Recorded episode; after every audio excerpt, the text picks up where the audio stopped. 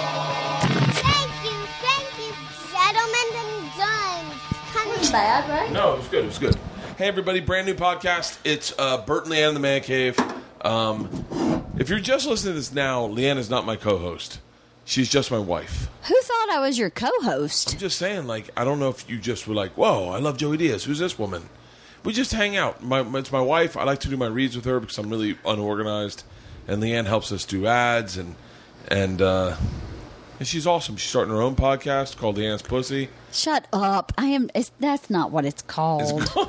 I don't know what it's called. That's what crazy. a great fucking amazing day. Yeah. what an amazing fucking day. Totes.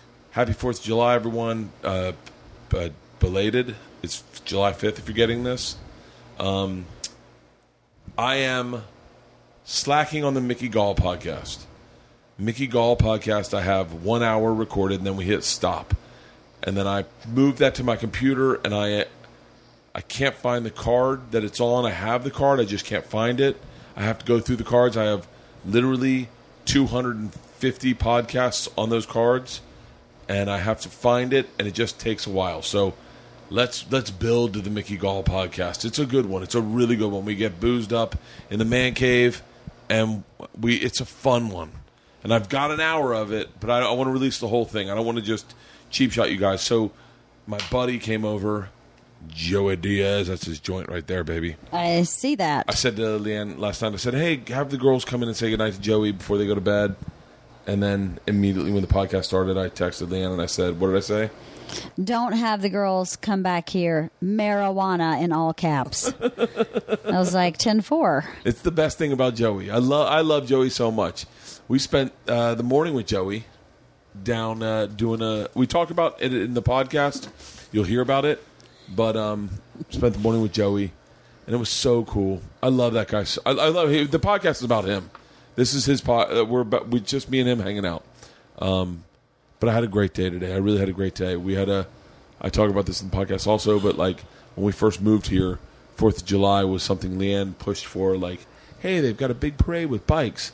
We should go do it. And I was like, I don't like. I have a problem with um, people. I think, or social. I have social anxiety problems, and uh, we ended up doing it. It was really great, and we haven't done it because we've been in Alabama every year since.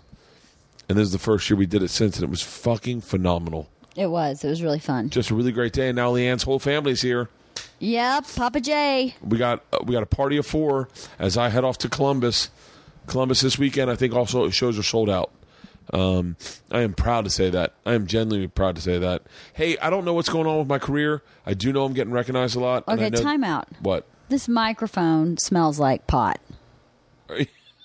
Like my hand now smells like pot. Smell my hand. Wait, hold on. I, my Smell- nose is stuffed up. 'cause my- No, smell my hand. Oh sh! Right? It smells so bad. I'm going to have to wash my hand. I might get a contact high from this microphone. Your microphone. microphones. It's, your hand I mean, smells like pot. so bad. Your hand smells like pot. I swear to God. It's really bad. Was he holding the joint in his hand while he held the mic? He was. He Uh-huh. was. Maybe we should put some Clorox wipes on this mic or oh, something. that mic totally smells like pot. the mic Your hand. Your hand smells like Oh, the side of the mic smells terrible. oh my God. Don't let our children touch this mic. Holy Joey. Oh, Oh, that's awful. he is such a great fucking guy. My- one of my favorite moments of the today was uh, we're getting ready to leave the parade. We had this big parade in our in our neighborhood that we talked about. You'll hear it on the on the podcast, and um, and uh, Joey and his family came, and the girls. This is the coolest thing. The girls were like, "Hey, we want to go find his daughter." Um, uh, uh, they know her name, but I'm not. I'm not. I don't know if we say his name. Yeah, yeah, yeah. But uh, we want to go say goodbye to her, and I was like, "Okay, go find Joey." So they run over and find Joey, and Joey was doing a periscope with a woman, Joanne, Joanne Fam. Joanne Pham, Fan, Fan, Pham. P H A M. Pham. Pham. Find her on. Uh, we we did a periscope. You got to be catching it at the tail end of it, but it was really cool. We did a periscope, and Joey hung out with her, and then George and Isla rolled up on Joey, and Joe. It was just so cool. It's so cool to have like, A community. yeah, it really is. Yeah, it is really cool. That blows me away. Our little pocket here is kind of like 1950s. And I love that Joey's involved in it. I love that Joey's a part of this pocket. Yeah, I mean the pocket. The cool thing about it is there's a lot of people in this pocket that are pretty like unhinged in a certain way. Yeah. and at the same time, very very accomplished professional people. There's a lot of musicians in this neighborhood. Joey was talking to a guy that I knew, I knew from movies, but I didn't know who it was. Yeah. This morning, and I was like, "How cool!" I don't know. I just, I'm super happy. Very unpretentious and It's and you know what it is? It's all the people that are like like me and Joey. Like I wouldn't say famous, but like No, you yeah, know who we are. Like if you're a fan of it, you get it. And uh, just but like working talent. working talent. Yeah. Uh, That's what this neighborhood is. And then we all get out on our lawns and decorate our bikes and ride around the neighborhood for the 4th of July. And it's the sweetest, like, the sweetest thing. We lost our kids at we the lost our kids. And by the way, you know I am hardcore. Not lose my kids. Yeah. And we were like, ah, they're fine. They know every single person just about on this route. We're ending up at the park. The, every, every way you turn, they know somebody. So And when then when I found the girls, I said, "Hey, have you seen your mom?" And they go, "No, Joey's over on the rock." And I Right. went, "Oh," and then you would run into Joey. Right. I ran into Joey and they knew where the girls were. Terry said they're over there with the bikes under that tree, and that's where they were. It's very cool. I'm very, very, we're very, very blessed. We are. We are. And you married a smart woman who really chose this woman. neighborhood. I chose this neighborhood. Um I love this neighborhood. I do too. Never leaving. I'm leaving. Maybe not maybe not never, but I don't want to leave anytime soon. I don't want to leave anytime soon. I love that Joey's got a, a whole fucking lifetime here. I know he's starting Colfax. That's okay. We talk about it. We talk about the whole thing on the podcast. I mean, that's going to be interesting PTA meeting. A Joey Diaz PTA meeting. Yeah, I'll come right. back for a Joey Diaz PTA Right. meeting. Listen, cocksucker, I fucking object to her being president. Fuck you in the mouth, bitch. Right. Um, I'm gonna slow this. I'm gonna I'm gonna minimize this ad only because I don't want to lose you from listening to it, and I want you to listen to it. Okay. Today's podcast is brought to you by Blue Apron. Blue Apron is the number one fresh ingredient and recipe delivery system in the country. We love Blue Apron as a family. I and you know I say this, and I say this from my the bottom of my heart.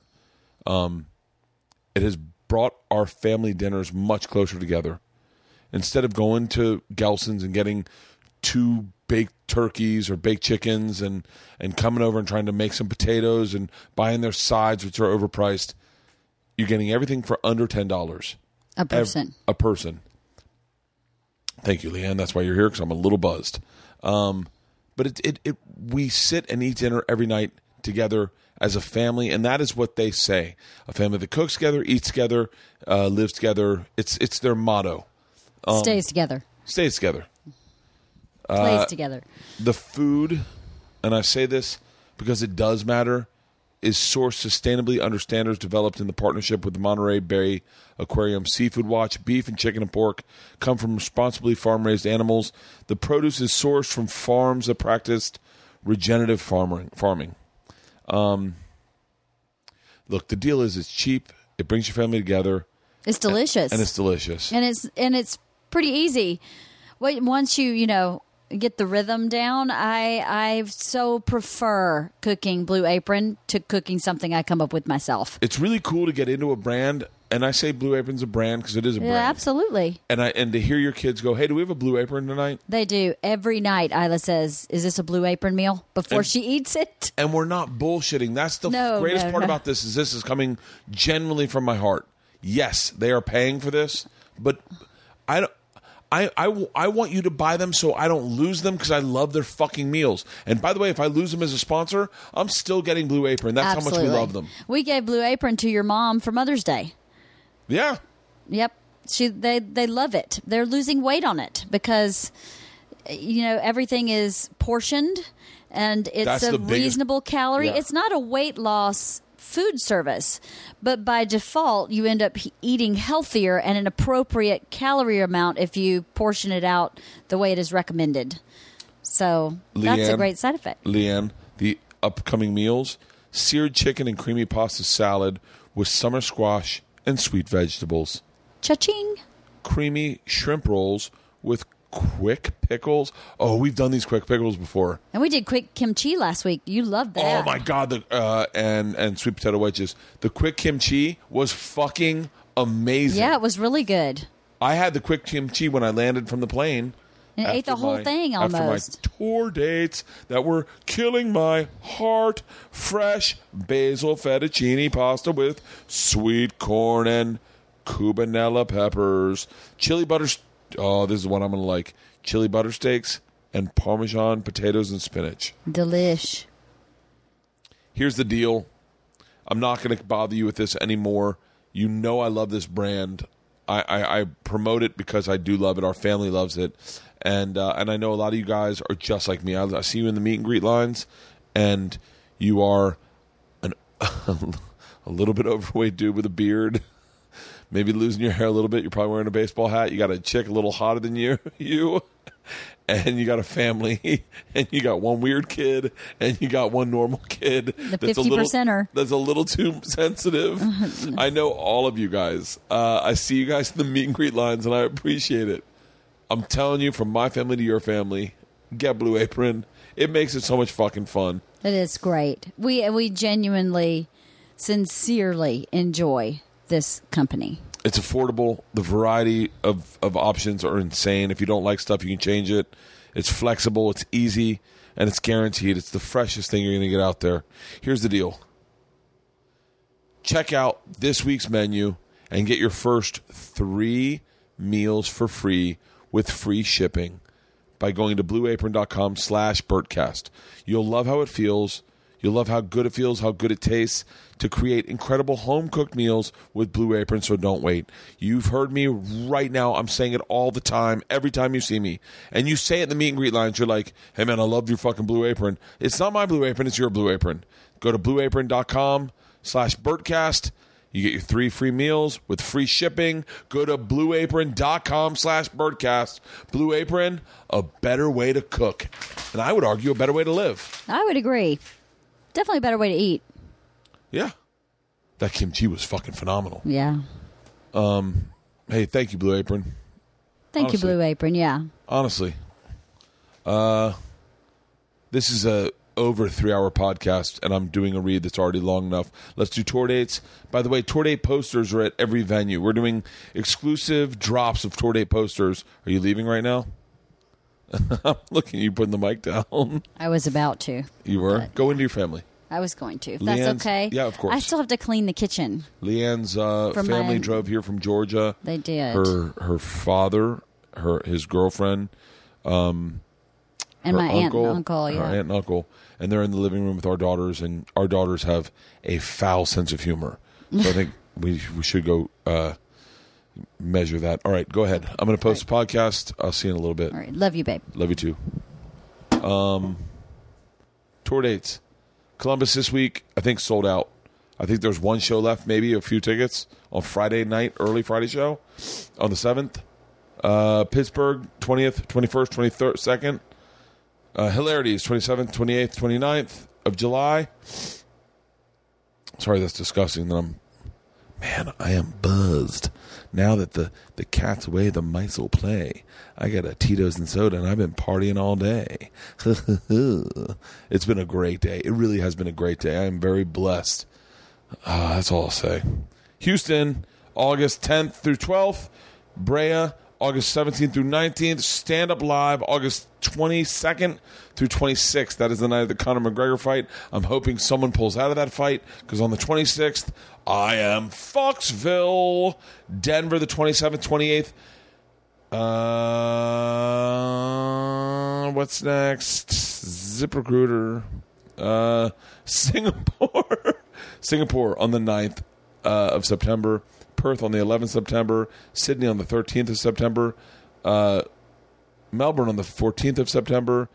Sydney on the 16th of September. Brisbane on the 18th of September. That tour is going to be called Send the Body Back uh, because I'm not sure if I'm going to make it.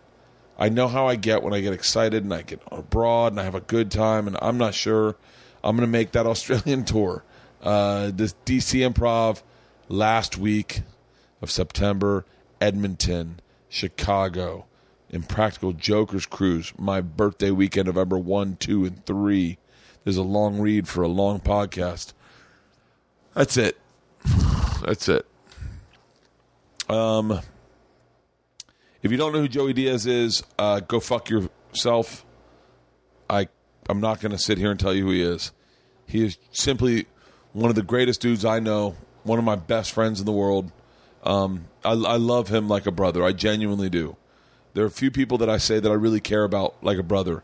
That if they fucked up into a to a place where you go, I don't know, man. Your wife's like, I don't know. That's. I go, no, no, no. I got their back still.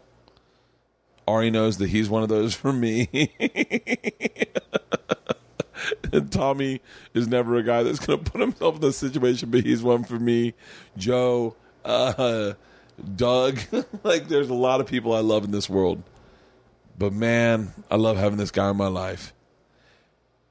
Enjoy the podcast, everybody. You're going to absolutely love it. Ladies and gentlemen, Joey Diaz. This is Summercast. Gundo.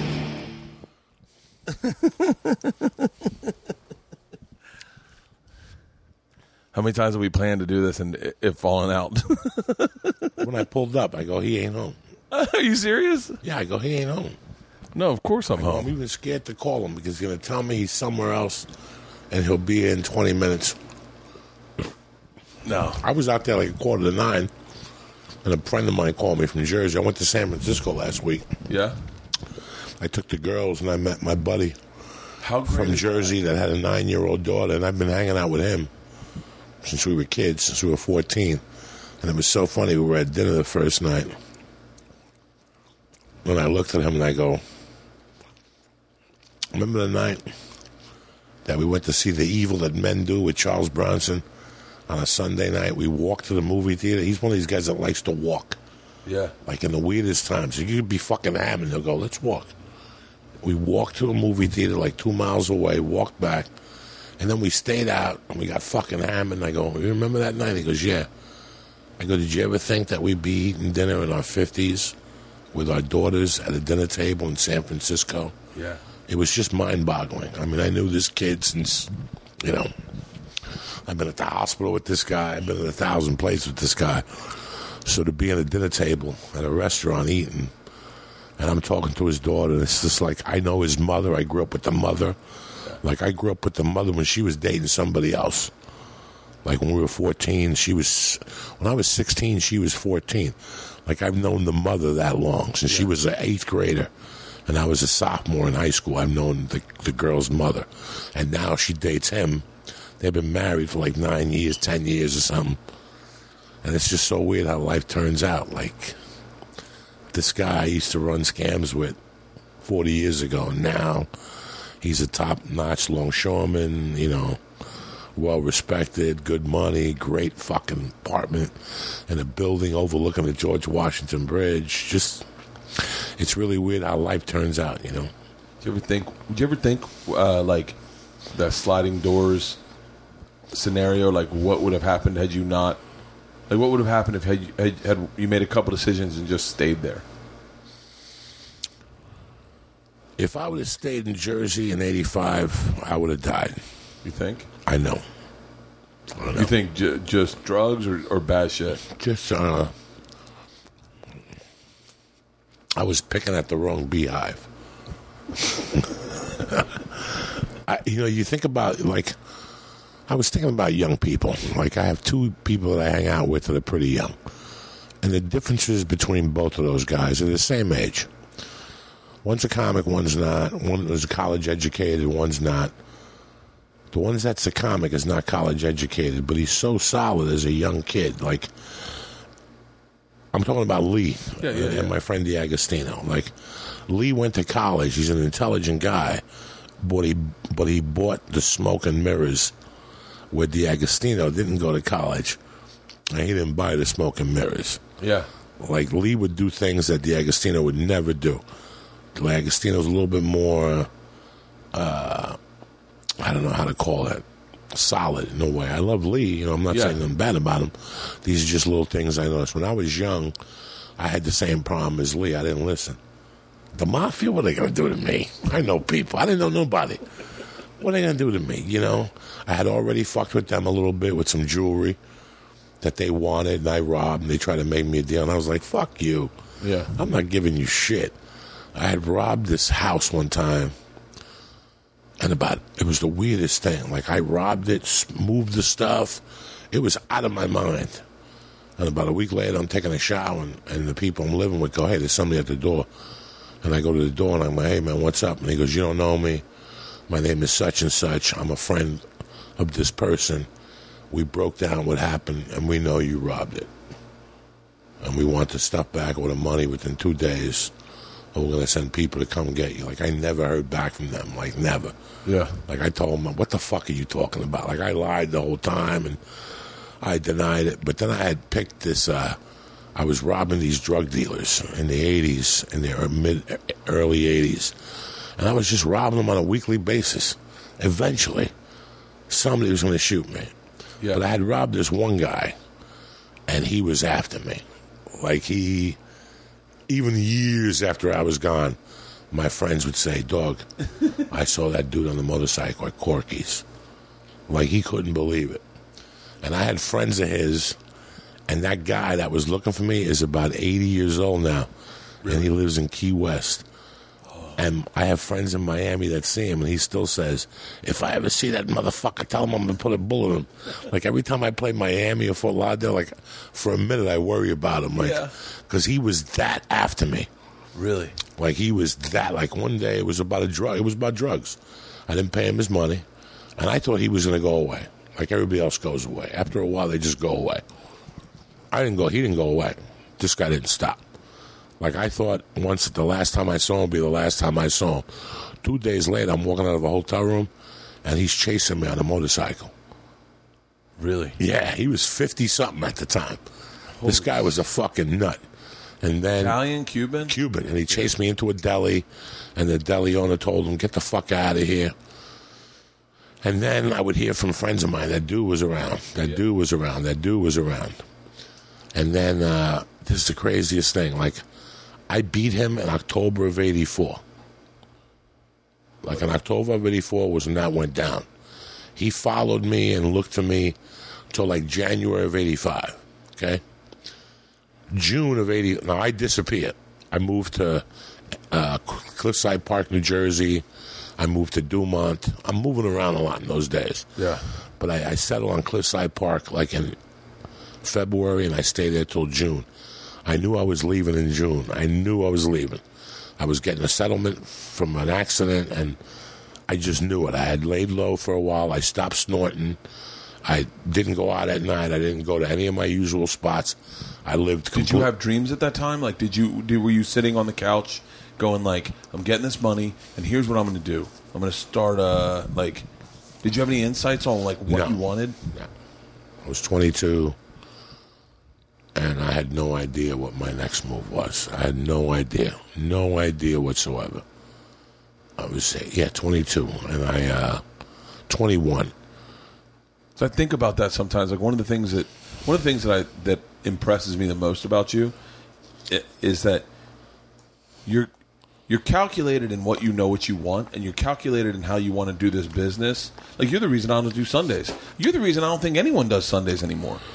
Because the way you looked at it was you need to be for your family there Sunday, have Sunday dinner, be there Monday, be there all week as much as you can. Yeah, but I didn't know this. I didn't. I didn't figure this out when I was a feature act and I had no wife. Yeah, I figured that out. really. Like when I was a feature act making 500 a week, I was like, "What am I doing here on a Sunday?" Yeah, And then when clubs would hire me, I go, I can't do that Sunday because I'm shooting a movie. I mean, this went on for a while. Yeah. And I battled with Rogan. Before Rogan had his kids, he would always work Sundays. And I go, I'm leaving Sunday. Yeah. Joe, you can't do that. I'm leaving Sunday, bro. And then he started getting it. Thursday, Friday, Saturday. Sunday, you're just wasting my time. It's a 100 people that don't really want to be here. And when you're not selling tickets, it's even worse. Yeah. When you're that's not when they selling- pay for the room. that's when they Cincinnati. pay for the room. My Cincinnati Sundays were all black. Yeah, they pay for the room. Yeah. and you're dying, and the whole time you're like, why and they fuck you because you can't even take a red eye out. The show ends right as the cutting point. It's it's always something. So Yeah. at least if I can take a red eye out, as long as I'm back home by Monday morning, I'm good. But that's not the. That's my thing right now. Is like I, I know I'll. I'm not saying I'll never get to the place where I'll be able to take a private jet, but like I don't think I'll ever get to the place where I can rationalize spending that much money to fly private. But I do get to these moments on the road sometimes where I go, "Oh, if I could get on a plane right, Right now, now, yeah. that's that's worth uh, that's worth a lot of money, a lot of money. A lot of money. But, no, at 22, I had no idea, because that's what I wonder. Like you're so No idea, Bert. really I was looking for a miracle. I was going to bump into a suitcase filled with 20 kilos. yeah. I was going to rob some. I was looking house. for a It was- miracle is a great Yeah, That's Joey. That's so many people. dollars. So many people, including myself. When I was in college, I was looking for a miracle. Miracle. Well, look I was like I could an inheritance that I didn't know about. Something. Something. German bonds. something. It was like something's going to happen. Last night I was talking to somebody how flying is different now. Yeah. Flying is so bad now because people don't go on planes to get fucking hammered no more. 20 years ago, a plane was comprised of people walking around, talking, drinking, buying that guy a drink, buying that guy a drink. And I'll never forget, I was coming to Colorado. I was like I was I was getting to the story that I was I this guy I, I had last heard from my friends that he was looking for me in January of, of 85 Yeah. And I never and I still talk to my friends they never brought him up again. And I was leaving on a Sunday from Newark at four o'clock. Everything in my life was going great. It was Saturday night. I had the cash in my pocket from the settlement. I bought some clothes. I squared with all my friends and then some. Like if you if I owed you eight hundred I gave you the eight and I took you out and I used a stolen credit card and I got your suits, jewelry. I took care of all my friends before I left. Anybody who brought me food in hotel rooms, anybody who gave me 20 bucks, when I took those credit cards, I took care of all of them. I had a girl that worked at uh, Joan and David, Shoes by Ann Taylor. Joan Yeah, and David. yeah. She was a general Yeah. manager, and she would read the cards for me and let me know how much was on them. Yeah. So she would let me know. So she, her deal was, you use the cards, you buy me a pair of fucking six hundred dollars shoes. Yeah. So I would go in there, buy a pair of shoes. She'd tell me what was left on the card in those days, and I'd fucking ra- rape and pillage her mall. Yeah. She was like the Willowbrook Mall in New Jersey. So that night, I get together with my friends, no snorting, and I go to this bar in Union City, New Jersey. Rule I've been to Union City. Rule number one: don't go back to where the war was. I went right back into the heart of it. I'm at this place, seven minutes, and my cousin walks in, who I grew up with, and he's a cop now. And I go up to him and give him a hug, and he's very like, he goes, "Hey man, a lot of people are looking for you." He was in somebody's pocket at the time. He was helping Yeah. these Cubans, and one of them was looking for me. And I'm like, "What are you saying?" Uh, we're cousins. You got, you sold me out? Well, you know, you can't be doing that. Who gives a fuck Yeah. what I'm doing? As you know what I'm saying? So that was strike number one. Like I knew something was. I just started talking to that guy two years ago. He even came out here and apologized to me. Your cousin? Yeah, he got thrown off the police force. The guy died that he was working for that was looking for me, and he came out here. And now I talk to him. He's a big time jujitsu guy. Oh, really? So now I talk to him. But for a long time, I wouldn't talk to him. Yeah. And I told him one time, I go, that day, and he, he apologized. He explained to me what was going on. Not two minutes after that, this girl from high school comes up to me, and she goes, how you doing? Real hot girl. Her kids come to my shows now. She's dead. One of the hottest women you've ever seen in your life. Big fucking tits, real. I never slept with her. We were just drug buddies. Yeah. She used to get me into Studio 54 and Xenons when I was 21. She because she was so good looking. And she came up to me. She goes, "Can we have a word?" And she goes, "Listen, did you rob that house?" And I was trying to deny it. I'm like, "No." And she goes, "They know it's you, and they've been looking for you. They know it's you. The cops are involved, but I think they got the cops for the insurance. They're looking for you." And I go, "Okay." And she goes, "If I was you, I'd go home because this bartender is friends with them." Oh shit. So I mean, I, I gave the bartender. That's something I would have never thought of. Oh my God! I gave the bartender a tip, got in the car, and I couldn't stop shaking. Like this girl, because that, that the robbery she was talking about was supposed to be like nobody knew who it was. Yeah. They thought it was me, but they really couldn't pinpoint where I was. It was me. And there was a lot of jewelry and a lot of blow. And these people were looking for me. They had called the cops and told them they didn't know who it was, but they knew. So I got in the car, left. I said, It's over. Really doesn't matter because I'm going to sleep this off. I'm going to wake up in the morning. I'm packed and I'm getting the fuck out of here. I'm getting ready to leave. I got the four o'clock flight. I wake up, eat breakfast, talk to my roommate. He's going somewhere on a Sunday, so I got to take a bus to North Bergen, uh, uh, Kennedy Boulevard, and then take another bus to Jersey City, where my friends is going to take me for a fucking uh, to the airport. Yeah. I take the first bus. I get off at White Castle. I'm sitting there. I got my luggage. I got 18 grand in my pocket. I got another check for like 10 grand from the bank. And I hear a motorcycle. But it's one of those, the Japanese one. Those four-stroke guy- deals? Where the guy's hunched over. Yeah. Oh, oh, yeah, yeah, yeah, yeah, yeah, yeah. So I go, Gabby is too old to be hunched. I didn't even, no, no, I can't lie to you. I didn't even think about it like that. Yeah. I just heard this motorcycle, looked up, and I looked back. I didn't even think about it. And all of a sudden, I hear, "Row, row, row, row, row, row, row, row, row, row." and all of a sudden the bike is getting closer to me, closer to me, closer to me, and it's the guy. And he flips open his thing and he goes, You never brought me that fucking cash. He goes, I was just going for a Sunday ride. He goes, I always carry a gun. I went for a Sunday ride. I didn't carry my gun or you would have been dead right now. He goes, The next time I see you, I'm going to shoot at you, motherfucker. And he put his lens and took off. I got on that fucking bus trembling. I didn't have a weapon on me at the time. Yeah. I was scared shit that he was going to follow the bike. I got to my friend's house. I told him what had happened. We got in the car. He dropped me off in Newark. I was headed to Colorado Springs. But Why those- Colorado Springs? because a bunch of people told me to go to Colorado Springs. I hated Boulder. I had already been to Boulder. There was a bunch of hippies and shit. and it just wasn't for Uncle Joey at the time. I was too uptight and shit. I can't imagine you in Boulder. And this black guy was like, You ain't going to Boulder? You going no, he goes, You ain't going to Colorado Springs. That's a soldier town. Go to Boulder, that's pussy. At the time, I hadn't been laid in eight months. Really? Like I hadn't gotten a piece of pussy since like November of eighty four. Yeah. It was July of 85. The plane was such a party. I hit on the waitress and she bit. It was People uh, People's Express. It was like 69 bucks direct to Denver from Newark. I used to use phony credit cards to fly on them because you paid on the plane. Yeah. Oh, yeah. Nobody remembers that shit. That's back when they had to.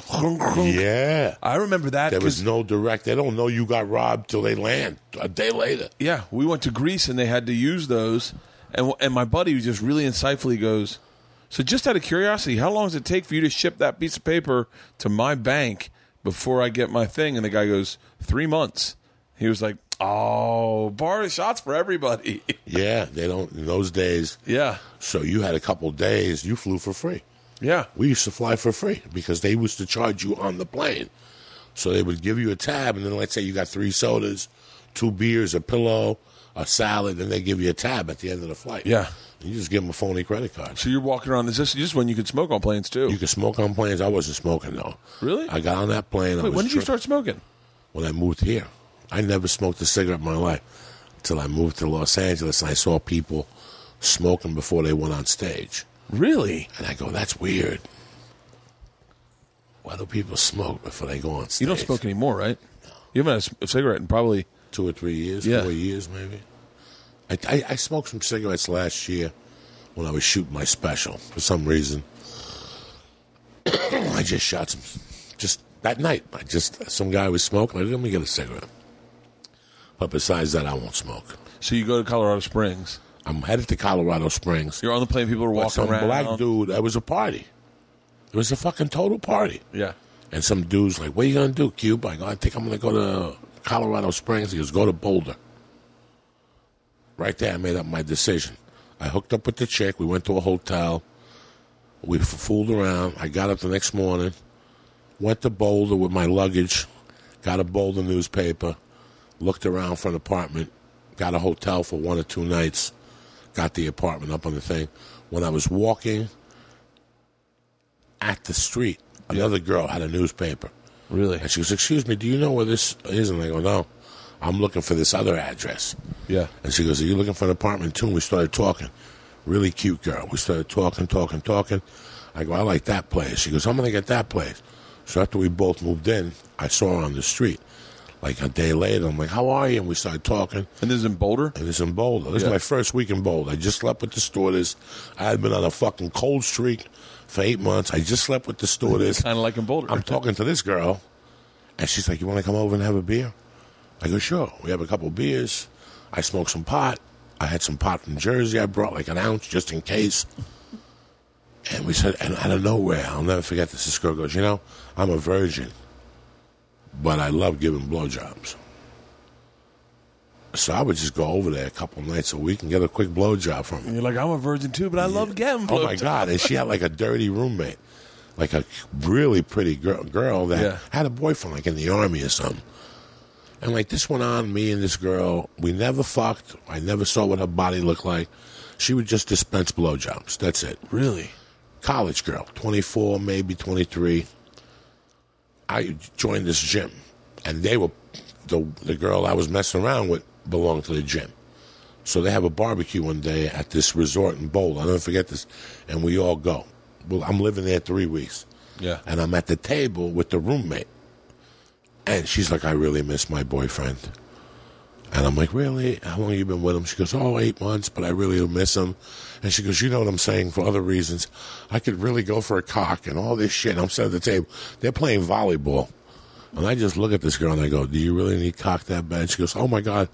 I would do anything for a cock. I go, what would you do? She goes, I'd suck it and then shove it in my pussy. And I'm like, and there was a wall, like a brick wall, maybe three, four feet high. Yeah. I go, you know what? Right now, me and you could go right over there and nobody would know. She goes, I know. Let's go. And while they were playing volleyball and 20 other people from the gym, me and this girl climbed over that little brick wall and start took off. I mean, we got naked. It was outside in the street. We got completely naked and started fucking like it was nobody's business. And then her roommate, the girl I was I'm giving, envisioning, I'm envisioning Oh, my the, God. the wall from uh, from um, what's the movie? Uh, what's the movie about the prison? Uh, with Morgan Freeman and and uh, Oh, yeah, yeah, yeah. Know it, Shawshank Redemption. Do you remember yeah. that wall at the very end where the Yeah, yeah, hides the note? That's I'm envisioning. That's how like it is. It's a wall. then the girl caught me with her roommate, and that was it. We got into a brawl, and No more blowjobs. but it was like fuck. I slept with for fucking eight months. I couldn't get a piece of pussy, and then my first month here, I get like three pieces of ass. Three of them. Tremendous. was it all white people in Colorado then? at that time? Yeah, Especially Boulder. Yeah. Boulder was weird. Boulder was great at that time. I could still fucking remember it like it was yesterday. I it took me about three or four days to get weed. And the girl that sold weed was next to me. She was about 55, ugly as all get out. And she had a 20 year old boyfriend who his father invented Q tip. Like Really? the grandfather. I'm, I'm just saying this, guys. Yeah. His father, his grandfather, invented something huge. Like he didn't have to work. Yeah. His kids didn't ever have to work. Yeah. And his kids would never have to work. And they played the whole hippie shit. Really? Yeah, he was a hippie. Even though that he would get eighty thousand dollars a week in checks, he was a hippie. He was dirty. They made believe they had no money. They were those type of people, but Yeah. they sold some tremendous weed. I bet. And I bought weed from her all the time. And then I met this Vietnam vet in there. His name was Ed, and that was my first friend in Boulder. If I was 22, Ed was maybe 30 something, and I, I I always thought he was a medic. really? Yeah, like I always thought in our conversations, he said something about a medic. Now I met Ed in '85, and I was always friends with Ed, but I never really went to his home. And after I got divorced in '92, he invited me to his house to get high one day, and he lived over by Chautauqua. He had a little house like this, and he paid like 400 bucks. The the army paid for it, or whoever he was in. I think he was an army ranger. Yeah. I always thought he was a medic. And I went to his house in 92. And it was like a house of horrors.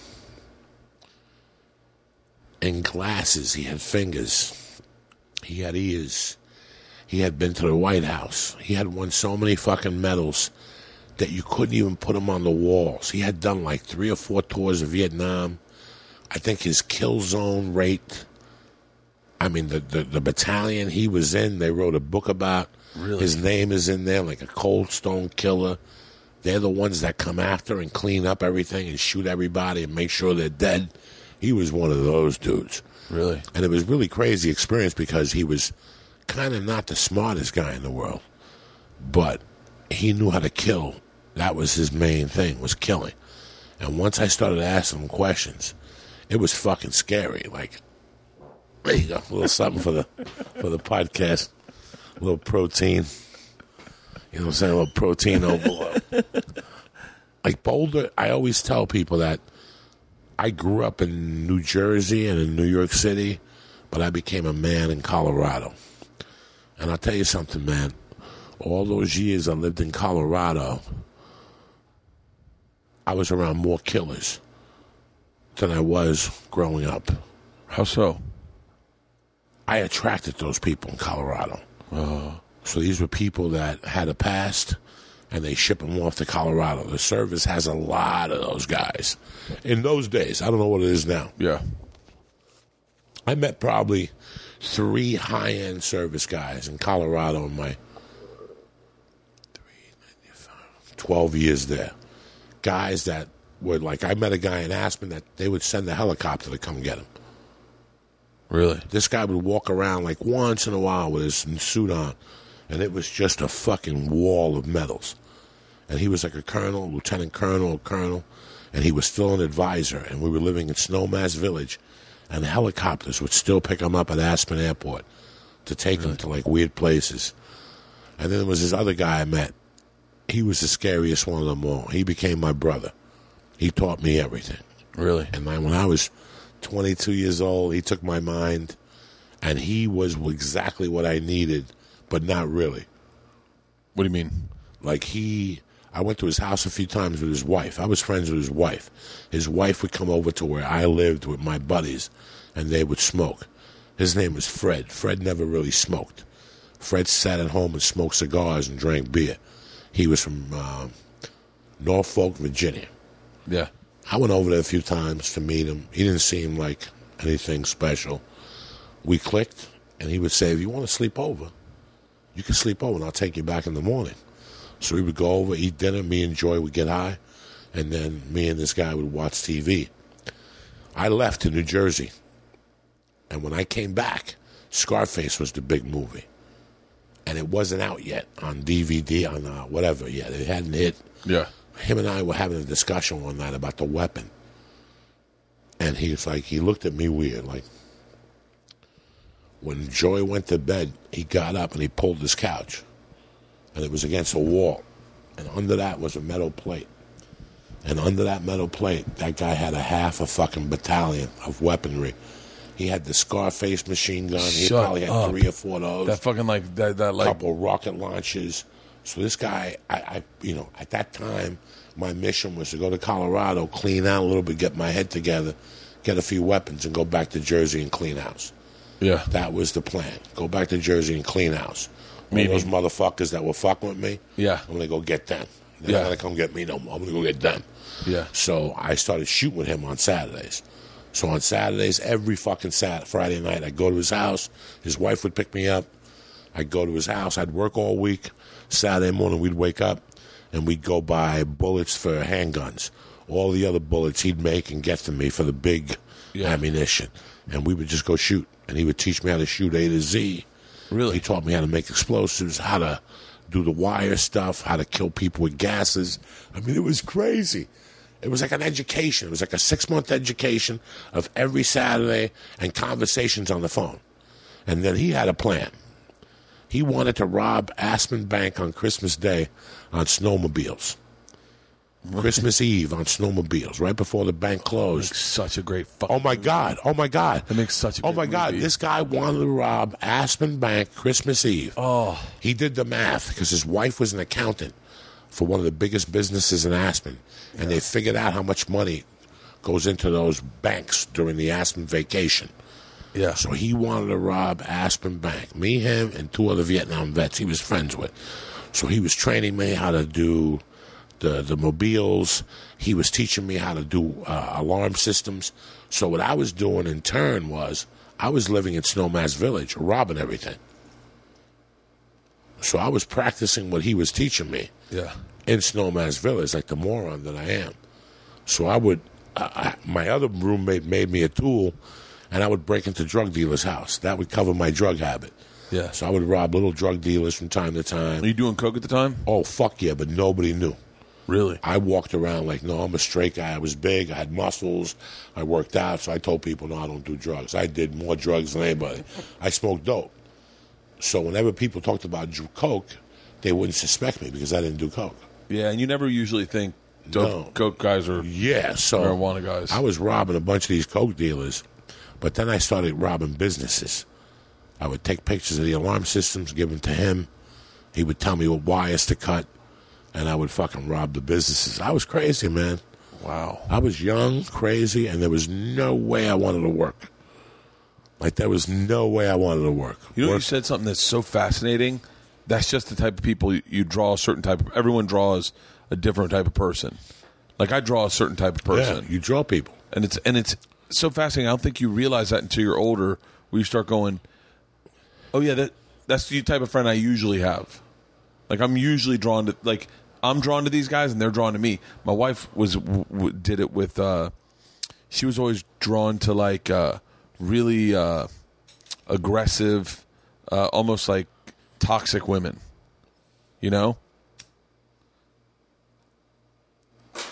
And so it wasn't until we started dating that I was like, "Hey, you got to get away from those women. They're they're all they're all a derivation of her mom, you know." It's funny. Somebody once asked me if I get him heroin, and I go, I did coke for all those years, and maybe one person asked me if I wanted heroin Yeah. because coke people attract coke people. Yeah. Weed people attract weed people. Somebody's not going to knock on your man cave and go, "Hey, do you guys know where I get some crack?" Just Yeah. looking, because it's weird. So that's how I learned from that. I learned that when you carry a weapon, it's a magnet. It attracts other people with with weapons. Really. It's the weirdest thing. Strap a weapon on, and after three months, you start hugging people, and they got weapons, and you're like, "What the fuck's going on? What's up with all the weapons? What's up with all the fucking weapons?"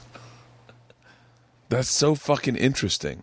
Now, wait, when did you stop d- drawing people that were? When did you start draw, drawing that type of person?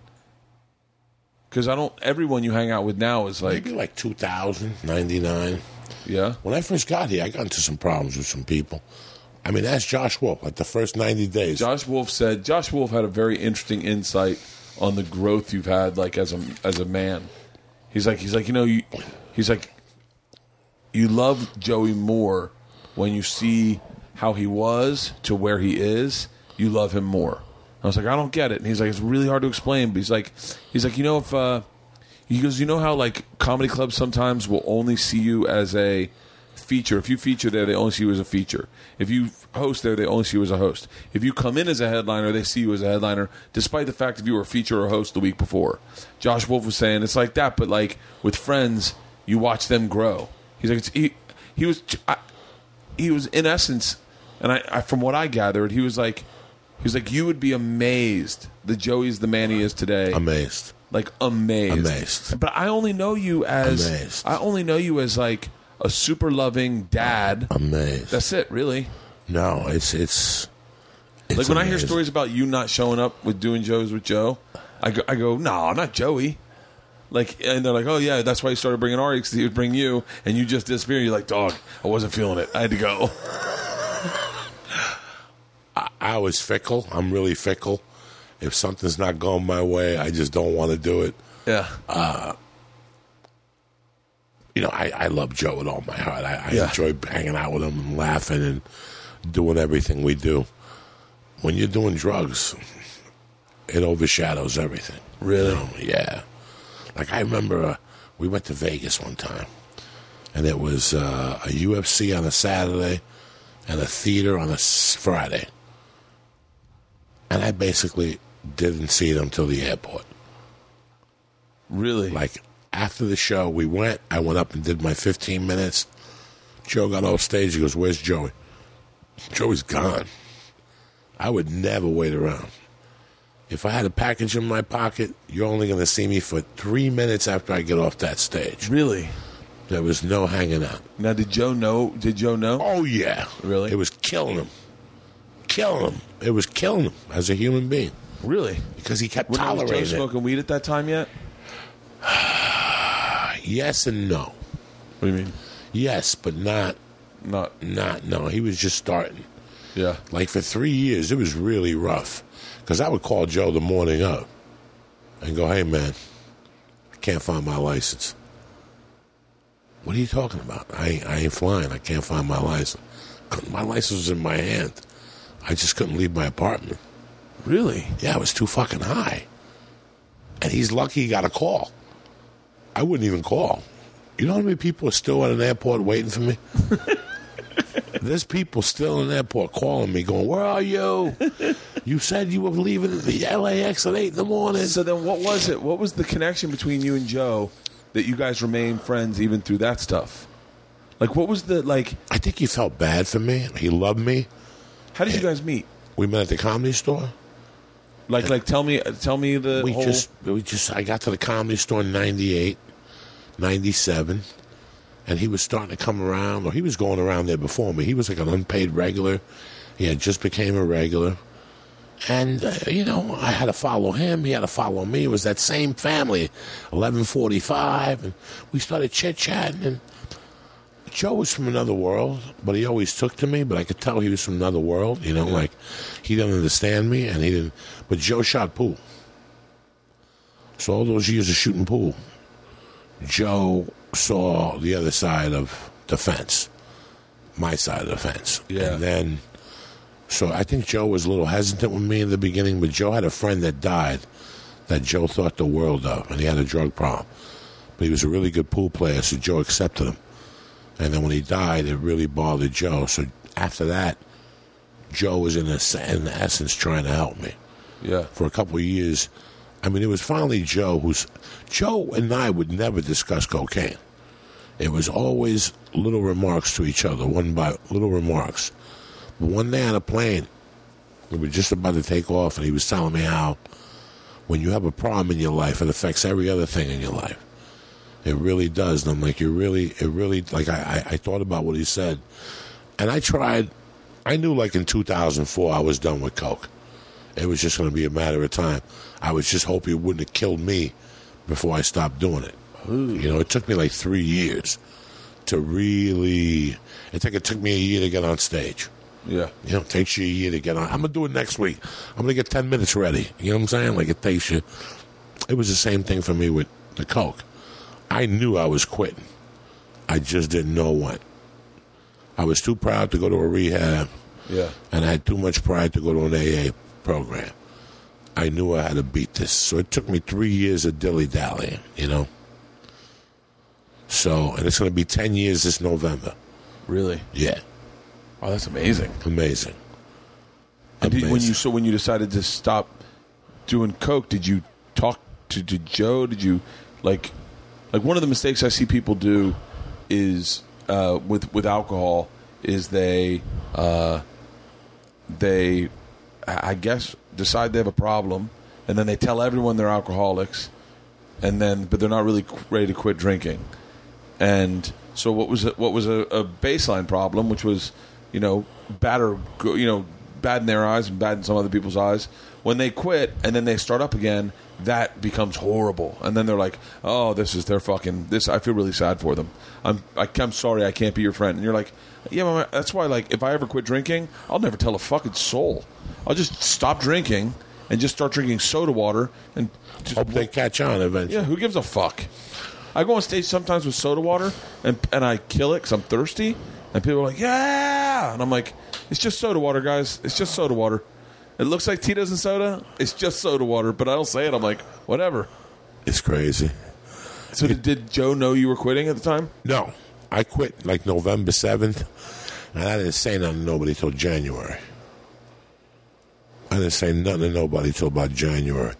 And then, like in January, I could I could see people looking at me like, okay, whatever, you know. And then it became February, then it became March, then it became April, and then I was clean a year, and then it wasn't my appearance or whatever anymore.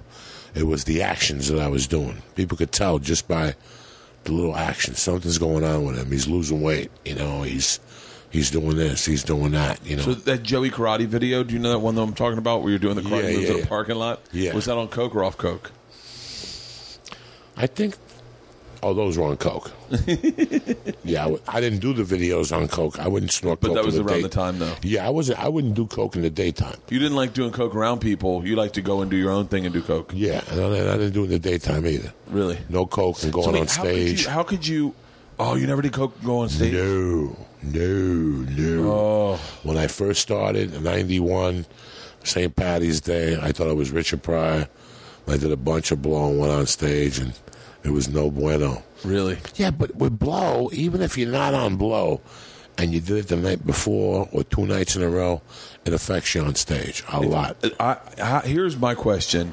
Like, I literally only had one question this whole time because I just had a rough weekend in New York where it was just partying Sunday night, partying Monday night, Monday bled into Tuesday, and then you still are there for work. So I'm always like, I, that's the one thing that I'll say is that uh, the work is the most important. So I'm there Right. 9 a.m. for Jim and Sam, uh, uh, t- noon for Ronnie Bennington, uh, and then the bonfire, Opie. I do it all, but I, I really got to a point, one point where I was like, I was laying in bed going, man, I, I, uh, like, I don't feel good. Like I've, I've really burnt the candles at both ends, and this isn't how I want to live my life. Like I like, I want to party, but I don't want to party like this. I was like, now, granted, it's New York; it gets away from you. All your friends are there. Like everyone was doing that Skanks Fest. So I see Ari for the first time in a while. I see Nate Bargatze. I see Big J. But like thir- Wednesday night, I looked at Big J. I was like, I just want to go to your house and watch TV. and so Big J and I just went to his house, watched TV, watched Cops, watched a couple specials, shit on them, and then I was like, that's like, you know, I, I couldn't go out, and everyone was going to the stand. But how did you feel the next day when you, when you, uh, like the next day after Coke, like? You'd say you'd start doing coke. Like, walk me through like a timeline of of a, what a coke night would look for you. Like, uh, you go to your spot at eleven forty five at the store. Uh, the only reason why I would leave and go to the spot is because on the way back I was going to cut, pick up my coke. Really? So as I was going to do my spot, I would call the dealer and say, "I'm going to the store. I'm up in ten minutes, fifteen minutes. I'll call you when I'm headed to your house." Yeah. In those days, my addiction was so bad that at eight o'clock, my mind would start giving me anxiety. Really? My body would start giving me anxiety, and I couldn't focus, and I couldn't really think, and I couldn't hear. Like when people be talking to me, I'd just be like in this pain, and I wouldn't know anything until I was really getting the sixty dollars out of the ATM machine. Like I'm not, I'm not lying to you. I wish I was lying to you. Like I wouldn't even stop for red lights. Really? I wouldn't stop for red lights. I would go straight on uh, Selma. Uh huh. That's like a side street Yeah. in Hollywood. I would cut uh, no stop signs, no nothing. I would look to see if people were coming, but I wouldn't even stop. That's how much the coke had control over me, and this pain, like in the middle of my chest, and I would get like this anxiety and like this hole, and I would go to Hollywood Rock and Roll Ralphs on. Uh, it's, I, I don't know what it is. Sunset, I think it's, sun, Sunset or Mar- Sunset, and Poinsettia. Sunset and Poinsettia, and then my dealer at the time was on a block east of Sunset and uh, La Brea. So I would basically just make a U-turn on Sunset, go four blocks. I'd go right, and he'd be right outside. He'd give me the coke, and then I'd go home. All right, now every night was different. Let's say I did coke four nights in a row. That means that fifth night, I'm not going to get as high as the other. Even if the coke is outrageous, I already did an eight ball of it the night before. Yeah. So I would buy a gram of.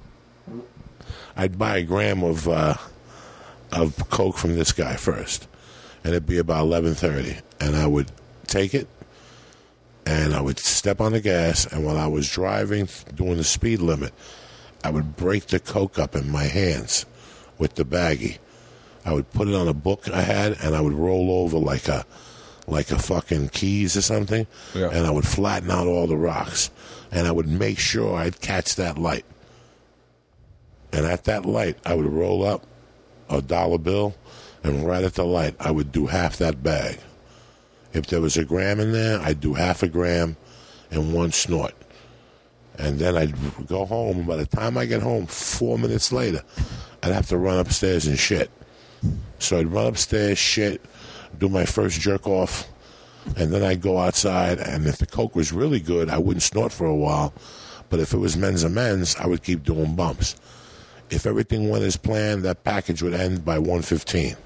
Yeah. 1.30. I would time it because I had a guy that bartended on uh, Cahuenga in Hollywood, and he would leave work at 2, and he'd come right to my house. And I'd come down with a CD. I'd put the money in there, and he'd give me a CD with the Coke. And I'd go upstairs And so you were just doing it by yourself? by myself. I had a little broad for a while that I would go over there and do Coke with. But if she had people there, I would leave. If she was alone, I'd try to fuck her. So what were you? What would you do by yourself? Just write jokes, or I'd make believe I was writing jokes. I would write about my life, and the next day you look at it, it's garbage. yeah, I would jerk off. listen to music? Listen to music. I would call chicks I knew that I could talk dirty to on the phone and tell them I want to eat their asshole. It was crazy. I could do that till four or five in the morning. Watch TV on coke, smoke cigarettes, and there were times that if I finished that package, I would call the guy again, the black guy, and I'd go over there at four because Really? they were open till seven. He was out till seven. Wow. It was crazy, Bert Kreischer. It was. Cra- My cocaine life was so crazy that when I quit, I had a loan from the bank for six hundred dollars a month for six years. I had a loan. That's how much in debt I was Really? for the coke use. I had to pay the IRS. I had to pay the bank. I had to, I owed I owed close to like fifteen thousand attorney fees from my divorce, and I also owed about sixteen thousand in fake child support, like maybe twenty. And then Terry got it all handled for me, and she knocked it down to like four. Wait, did you meet Terry during Coke? Two thousand, yeah, When you were doing Coke? yeah. Really? And I would hide it from her. Shut She found a dollar bill one time rolled up. And she goes, If I find another one of these, I got to ask you to leave. We'll still date, but I got to ask you to leave. We can't do this and live together. So I had to hide it from her for, for five years. And listen, you don't, you really never, fucking amazing. you really never hide nothing from a woman. They always know. They just give you rope. Leanne and I were at the beach house one time. I was really hungover and like uh like just shaky. Like I was just fucking shaky. And so I took a Xanax and I calmed down immediately. And Leanne just went, You take a Xanax? and I'm like, Huh? She goes, Did you take a Xanax? And I went, No. She goes, Don't ever lie to me about drug use. And I went, I took a Xanax. And she, I go, Wait, how did you know? She goes, Well, you were shaky making exit two seconds ago, and now you call me shit in the pool. And I was like, Oh. I was like, I didn't even, I, I thought I was totally on the fucking sly. No, she knew. She knew something was up. I, wa- you know, I wasn't coming home till five in the morning. Sometimes I come home at ten, stay there till two, and leave, and not come back till eight in the morning. I was a nut. I was a fucking nut. That poor girl. You know, Fucking insane. that's insane. What was the reason you stopped? Like, what was the, like, There was a thousand reasons. I saw that movie, uh, with the black piano player. You know, that uh, Ray Charles? yeah. Yeah. And I was baffled when they said that he snorted heroin. He did heroin till he was like in his 60s. And I sat there when I saw it and I go, wait a second, wait a second. I enjoyed this. I enjoyed this. But I don't want to do this till I'm 60. Yeah. Like, hold on to this. Let me take this jacket. Sure. I think about that with booze sometimes. Like I go, I really, I love drinking. I love having a cocktail, but like at the clip I'm at right now, I don't want to do this. I don't want to be at like at this pace of of boozing as hard as I am out on the road. I don't want to do this for like till I'm 60. I was like, I don't want to be no, 60. that scared fucking- the shit out of me. Yeah. He like- snorted coke till he, was, he did heroin till he was 64 years old. I was 44. Yeah. And I was like, I'm to do another 20 years of this. This little secret I got going on. Bert, you know me a long time. Yeah. You could ask anybody. You could ask Josh Wolf. I know Josh Wolf 20 years. Do you know how many of his family parties I've been to in the days when they were drinking and stuff like that? No. Really? Listen, I am a very antisocial person. And the more alcohol there is, the more antisocial I am. Really? Why? Don't like it. I've never liked it. Yeah. I've never liked it. Is that because your mom owned a bar? Because my mom owned a bar. By the time I was 22, I was done with bars. Like I was done. Like I was done. Like the kids I hung out with and grew up with loved bars, and they loved being in bars in the daytime and watching sporting events. And I would sit there and go, "It's 11 o'clock in the morning, and they're talking about the six o'clock game. Are you fucking crazy all day? Yeah. Like." And, and, and you know this is really hard to admit because a lot of people don't can't wrap their ha- heads around it about me. Like I've never liked it. I've never liked it. I never liked sloppy drunk. Yeah. I don't like drunk drunk. I don't like. I believe in partying and blowing off steam. There's people who do it for the wrong reasons, and it Yeah. just ticks me the fuck off. I don't put my head into it and try to break it down. I'm not a psychiatrist. I just know I never liked it. I never really liked it. You're still not like you're still like that at the store. You're like, Yeah, If no. everyone's gonna hang out and have a drink, you're like, I'm going home. I'm going on. I don't want to see nothing. Unless Yeah. somebody's giving out yardsticks or sucking dicks, I'll stay. But unless it's just really weird how I was really social for all those years, but I never really enjoyed it. I can't tell you how many concerts and places I went to. And five minutes after I was there, I was like, why am I here? Yeah. Like, this is not for me. I went to over 100 concerts when I was a kid. I think Led Zeppelin, there was a couple bands I didn't see. But the last 20 of those shows, I could tell that it was over. It was over for me. Like, it was just getting to the point where, why am I here? This is not what I want to do. I came Yeah. here through peer pressure. My friend said it was going to be a good time.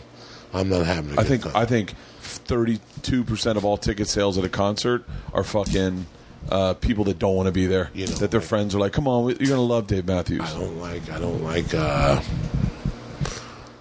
festivals. When I see a lot of people, I get nervous. You don't like comedy festivals, do you? None of that shit. Yeah. You're gonna pay my money, dog. I don't want to talk to them. I'm gonna, I'm gonna have a good time. I got a fucking kazoo.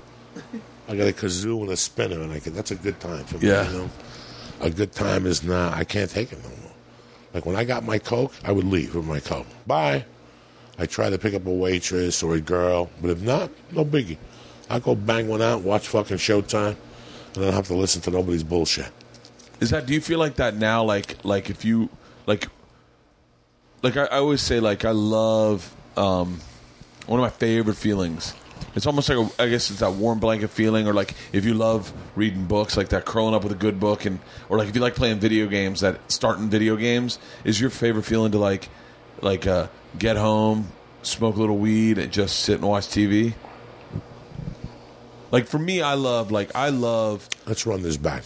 I love when we go to the store and, and they're like Stanhope's in the back bar, Rogan's hanging out, Ari's here, you know Duncan's gonna be here in twenty minutes, and then I go, I get excited, I go, like this is what I fucking live for, and then and then I get overly excited usually, but like Let me give you the psychology of this. okay, I had a home. I had a pool, a, a Puerto Rican pool like the one you have with a deck. Yeah. I had a basketball court. I was an only child.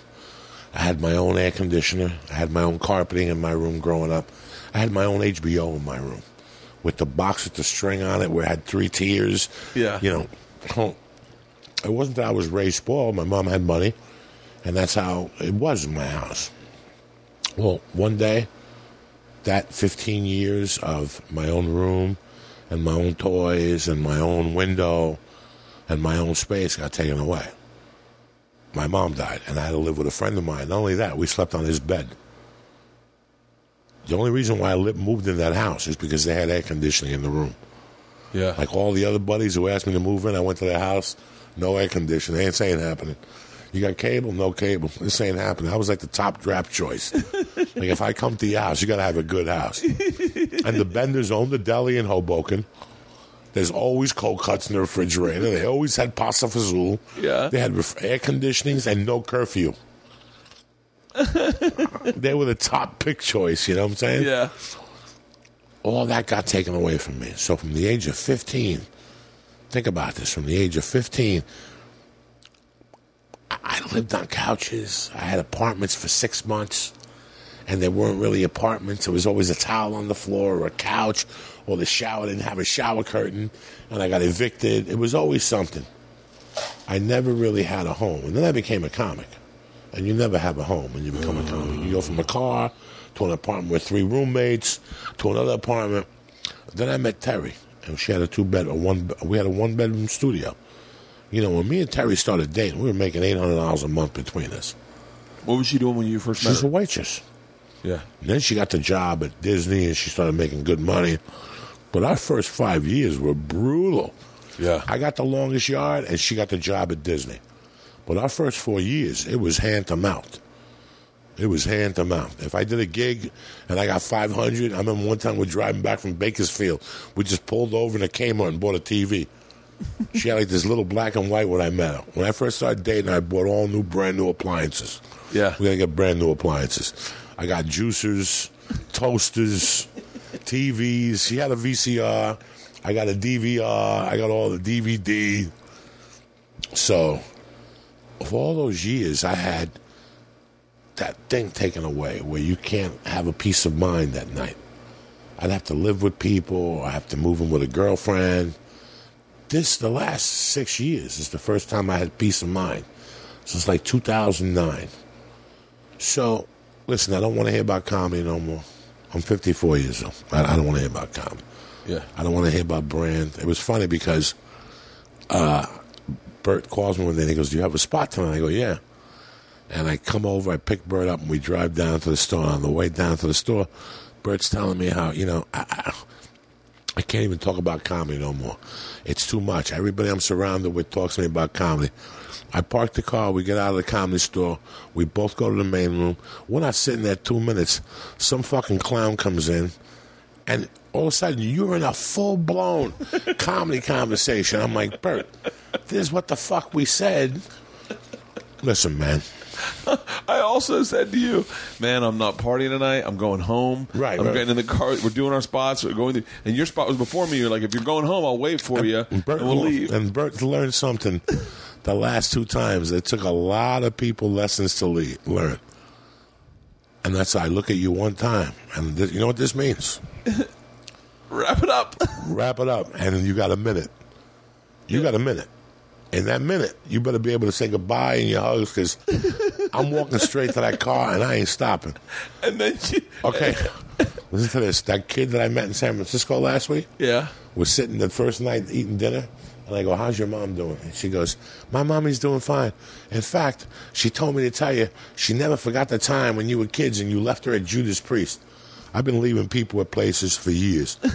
when I tell you it's time to go, Yeah. there ain't no goodbyes. There's a reason why I'm telling you. By the way, it was an, it was an, it was an, what is arguably a fascinating conversation. It's me, Brendan Schaub, and Rogan, and you, and you just went, "No, we're going home." I was like, "Joe, Joe, you don't want to hang out for a second? You go, and you started tapping your watch. You're like, "Let's go, let's go." tick, tick, tick. Papa's going. You got about three seconds to get these goodbyes out and Yeah. hugs. You and Segura are so fucking similar. Like he hates small talk. It's one of the things he hates to- going to the store because he's like, I just don't want to fucking talk to a million people. Like he'll talk to the people he cares about, but he's not there to like. I love the. I I do love the like walking around room to room, like going back to the back bar, having a First of all, drink. let me be honest with you. If I go down there and there's 10 people, I like four of them. yeah, So that's number one. Let's be as honest as we can. yeah, You know, I'm 54, and I've learned over the years that if I don't like you, there's no reason why I should be around you. yeah. Okay, so let's just end the bullshit. This is LA, where people have to be around you and talk to you. I'm not one of those people. I don't need to talk to you. Yeah, I shit think, I think the other thing time. about you is like you're someone that you make sure that you talk to your friends Yeah, every every other day, if not every day. So there's nothing we're going to catch up with at the store that we haven't already talked to talked about. I feel old at the store. I feel feel the creepy at the store. You're the, the fucking median age at the store of people working is probably you, you Rogan. Rogan's f- turning fifty this year, right? I don't know. Bill Burr's up there. Turning 48. fifty. I heard Burr say he was fifty. And they're like, what? And he's like, 49, turning 50. Sebastian's young, still 40. Sebastian's. How old is Sebastian? He's probably. You know, when I got to the store, there were older guys, and they were annoying as shit. And I always used to say, oh, when I get to that age, I'm never going to be down here annoying these little young guys, you know? In fact, when I go down there, I try to treat those guys with the utmost respect because I knew how those older guys treated me when I was at the store. And I always said, I don't want these scumbags treating. I'm never treat young guys like It's that. a weird time at the store right now because I, there, the, I really like, you know, Ron White, uh, uh, uh, Judd Apatow, Judd Apatow. Rogan, Burr. The average age, Russell Peters, myself, I think the average age is probably 47. 47. Yeah. And then you, so you look at these young, young kids like Tony, who's like, I think, well, I don't know what Tony is, probably 28. Yeah. And you just go like, how much lo- you gotta, you have another 30 years here? like, I, it's, it really is kind of crazy. And I don't know what it is, Bert. I don't know if it's the age or having the child. It's having the child. Because once I had Mercy, it seemed like I put blinders on. Like the shit that used to bother me Yeah. doesn't affect me no more at any level. Let me get a cup of club soda. You got an extra cup? Yeah, of course. Uh, yeah, grab that cup right there. Put some ice cubes in there for Uncle Yeah. Joey. Um, Not like a little It's close. having kids. It's one of the things that like I admire a great deal in Rogan is how he can compartmentalize his life and go. I do this time with the kids. I do this time at the gym. I do this time at the podcast. I do this time shooting archery. I do this time doing that. Because for me, I get I get really selfish, and at the end of the night, I want to be I, I want to have dinner, and I want to go watch a movie with the girls in the in the in the living room, and I want to go to bed. Okay. You just said it. I've learned a lot from Joe Rogan. But I'll never forget, way before I had kids, because he had kids before all of us except you. Yeah. I said to him, Joe, we got to go back on Sundays. And sometimes he would listen to me, and I explained to him why from my part. I go, I want to have Sunday. I, at the time, you know, think about what I did for five years to Terry. Yeah. Six years with the blow and putting us in debt. So there came a time when I go, that's it. The bullshit with Terry stops. I have to prioritize Terry. If not, I'm going to lose Terry. And you had already done the longest yard, right? I'd already done the longest yard, and I go, I'm going to lose Terry. I'm going to fucking lose Terry. So I stopped doing the coke. Two years later, I had I got married, 2009, and I swore I was never going to get married. Like I was never going to get married again. It was a mistake. It doesn't really mean nothing. It means a ton to a woman. Yeah. It means a ton to them. I made a commitment to her, blah, blah, blah, blah. And it was so weird. Just to her, I wanted to have dinner with her on Sunday. No club was worth it to me. I don't give a fuck. Yeah. I don't give a fuck. And then I got a call from the Funny Bones. Some lady called me. I bumped, no, I'm lying to you. I bumped into Billy Gardell a year before he got the show, Mike & Molly. and he was confused. He goes, I don't know what I'm going to do. Yeah, I remember that time. I just canceled a bunch of work. They're trying to not give me good money. And I talked to him, and I go, I'm not going to let what happened to Billy Gardell happen to me. They called me, and I said, I'm done with comedy. Listen, as far as I'm concerned, I, I could care less about the traveling. Yeah, the traveling is what sucks dick. And for the record, everyone goes, "What's not good money?" Well, not good money is nine hundred bucks a weekend, twelve hundred bucks a weekend, fifteen hundred bucks a weekend. Terrible, for a comic because you got to remember we're paying A plane ticket. plane ticket And food. and, and they'll put us up in a condo. We got to pay for our food. We and Transportation. sometimes you got to pay your agent, your manager, your taxes. You're really walking away with Nothing. for all that work. Nothing. Not much. So I was like, you know what? Fuck it. I'll quit comedy. I'll do it at the clubs. And whenever my friends call me to audition or do a movie, I'll do a movie. I keep my insurance. What do I give a fuck? Yeah. And I got a day job telemarketing, man. Because you were booking movies legit on the Before reg. the strike. Yeah, before 2007, I was I did everything once a month. I was shooting something three days, four days. 2007 came, that eliminated everything. That was it was either that or the the age gap I fell into. Something happened where everything stopped. You know, just all those roles stopped. I also wasn't as uh, as aggressive as I was. For a long time, I was really aggressive. I got breakdowns. I sent audition tapes on my own. I was like, fuck them. yeah. You know, they would call me and break my balls, like, come and audition for a co star. Bitch, I just did this. Why would I go backwards? If I'm going to go backwards, just offer it to me. I'm not gonna go all the way down there at five o'clock to fucking read. Go fuck yourself. So that was the end of that. Oh, I got lazy. I got lazy after I did my first pilot, uh, like scripted pilot uh, for CBS, and then I went in on a bunch of stuff, and I just I was like I wasn't enjoying the auditioning process, and then I just got it. I went in for a hosted thing, and I walked in, and there was just an offer. They're like, "We'd love to have you do this if you're interested," and I was like, "Yeah, I'll do it." It's a pilot, paid fifteen grand. I was like, "Yeah, oh, get me more of these," and then I ended up doing that for so long that I just was like, why would I ever? And then right before I got uh, Bert the Conqueror, I got offered to test for a CBS sitcom, and the quote was, the quote was, uh, I want to say it was ten grand an episode, and I was like, ten grand an episode, I can make that on non-scripted, like, and not. And they're like, yeah, but it's more prestigious. And I was like, no, I, my quote would need to be like thirty grand an episode if I want to, if I'm gonna do something like that. And they're like, nah, that's not what it is. I ended up testing for it, and not getting it, but uh, but it, I was blown away at like how low. Now, like someone was telling me they got a scripted series and they they're getting seven grand an episode, and I was like, are you out of your fucking It's not mind? what it used to be, G. It's not. It, it used to be. I remember Kevin James was making. I think he was making seven hundred fifty thousand dollars an episode.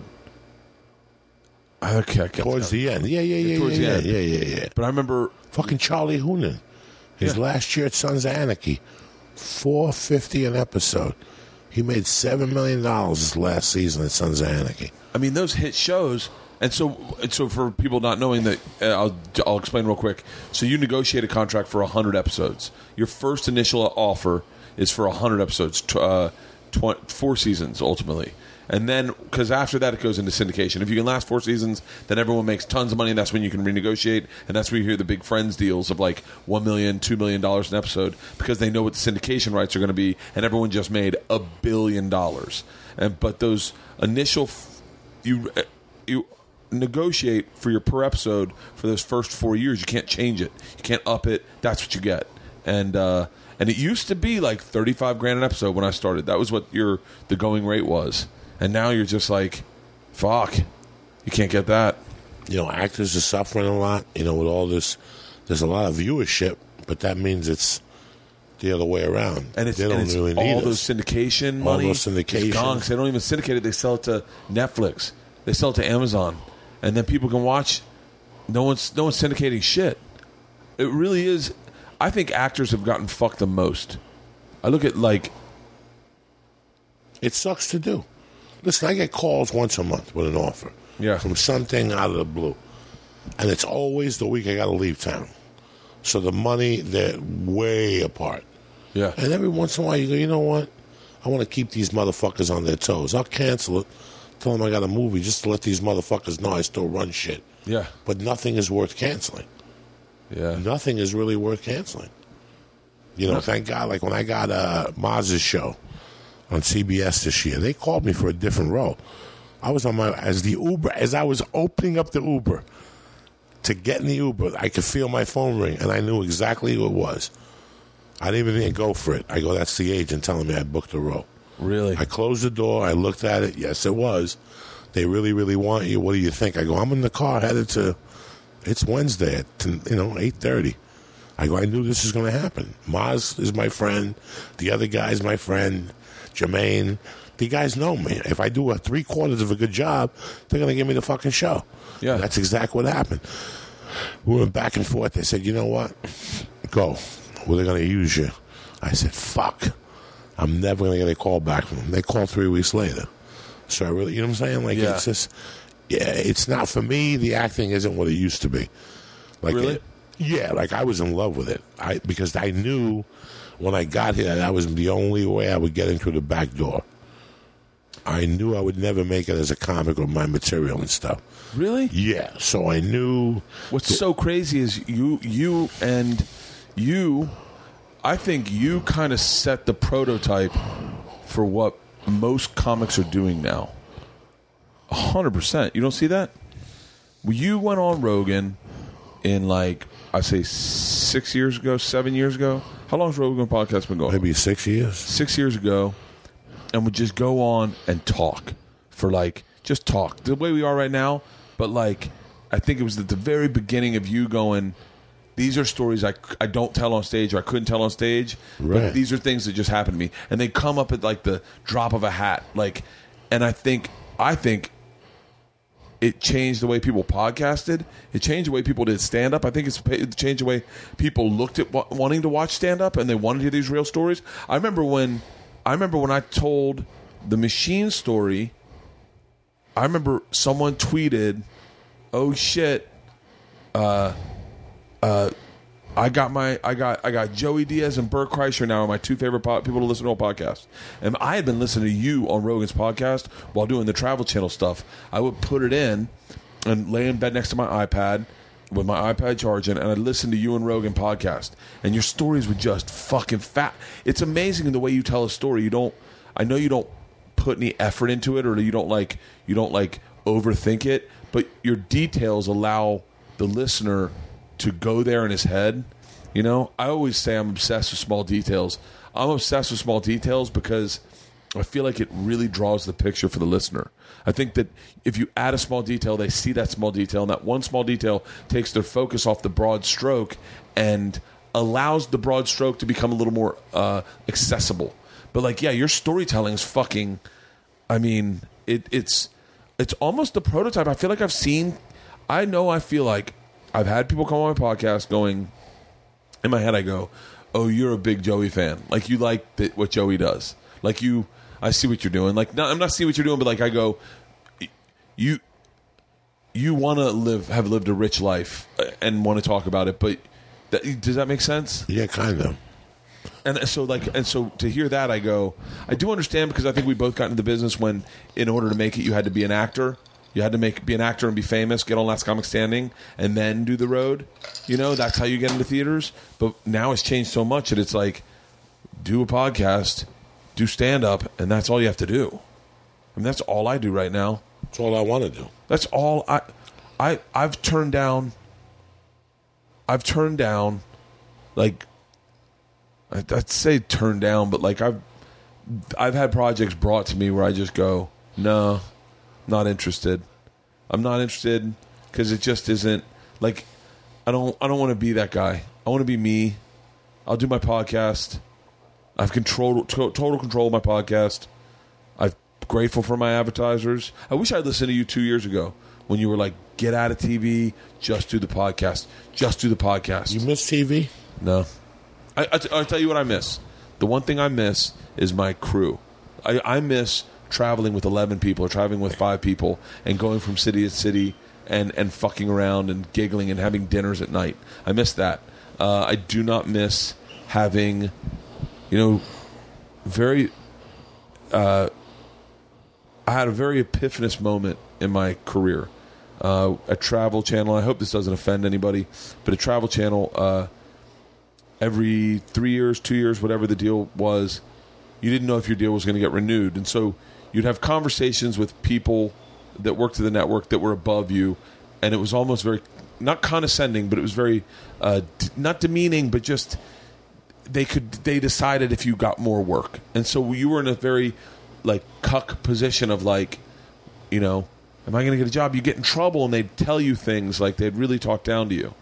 And then um and then uh Scripps fired everyone at travel channel and i was still at travel channel and these same people called me like and were like hey man well, like what do i do? Like it was a very like flip-flop position like freaky friday moment and i went oh fuck. So all these people that have always been above me never were above me they were always trying to hold on to a job they they want like they never really had like some creative stance Nothing on top they had nothing. on top of me They had no balls. They had nothing. They had nothing. They were just taking orders, and every day they'd wake up. Yeah. And fucking hope that they wouldn't. That's all those people are. And they There's no intelligence. There's nothing. There's no common sense. Yeah. There's nothing. They answer to somebody, and because they have a job, they act like fucking. Uh, they're special, and they've thought of things they've never thought of dick. it really fucked me up because I was like, it really got me distasteful f- towards television because I was like, wait, I started believing no one knows what the fuck's they going don't. on. They really don't. And then and then we did Bert the Conqueror, uh, the third season. While I think after everyone got fired, we did it with no boss, so I got to make my own product. R- In essence, I would definitely say Dan Adler uh, Dan Adler and Bonnie, and like the the two those two. Dan Adler probably mostly it was his vision. He's just such a he's a really great executive producer, but but it was in the field. It was me making what I wanted to make. I wanted to make the thing I made. I gave it to them. They shaped it, and it went on air. And the network buried it because they were ready to get rid of me. They were ready to get rid of the brand. They were ready to bring in a bunch of new, more successful brands that were really going to take the network in a new direction.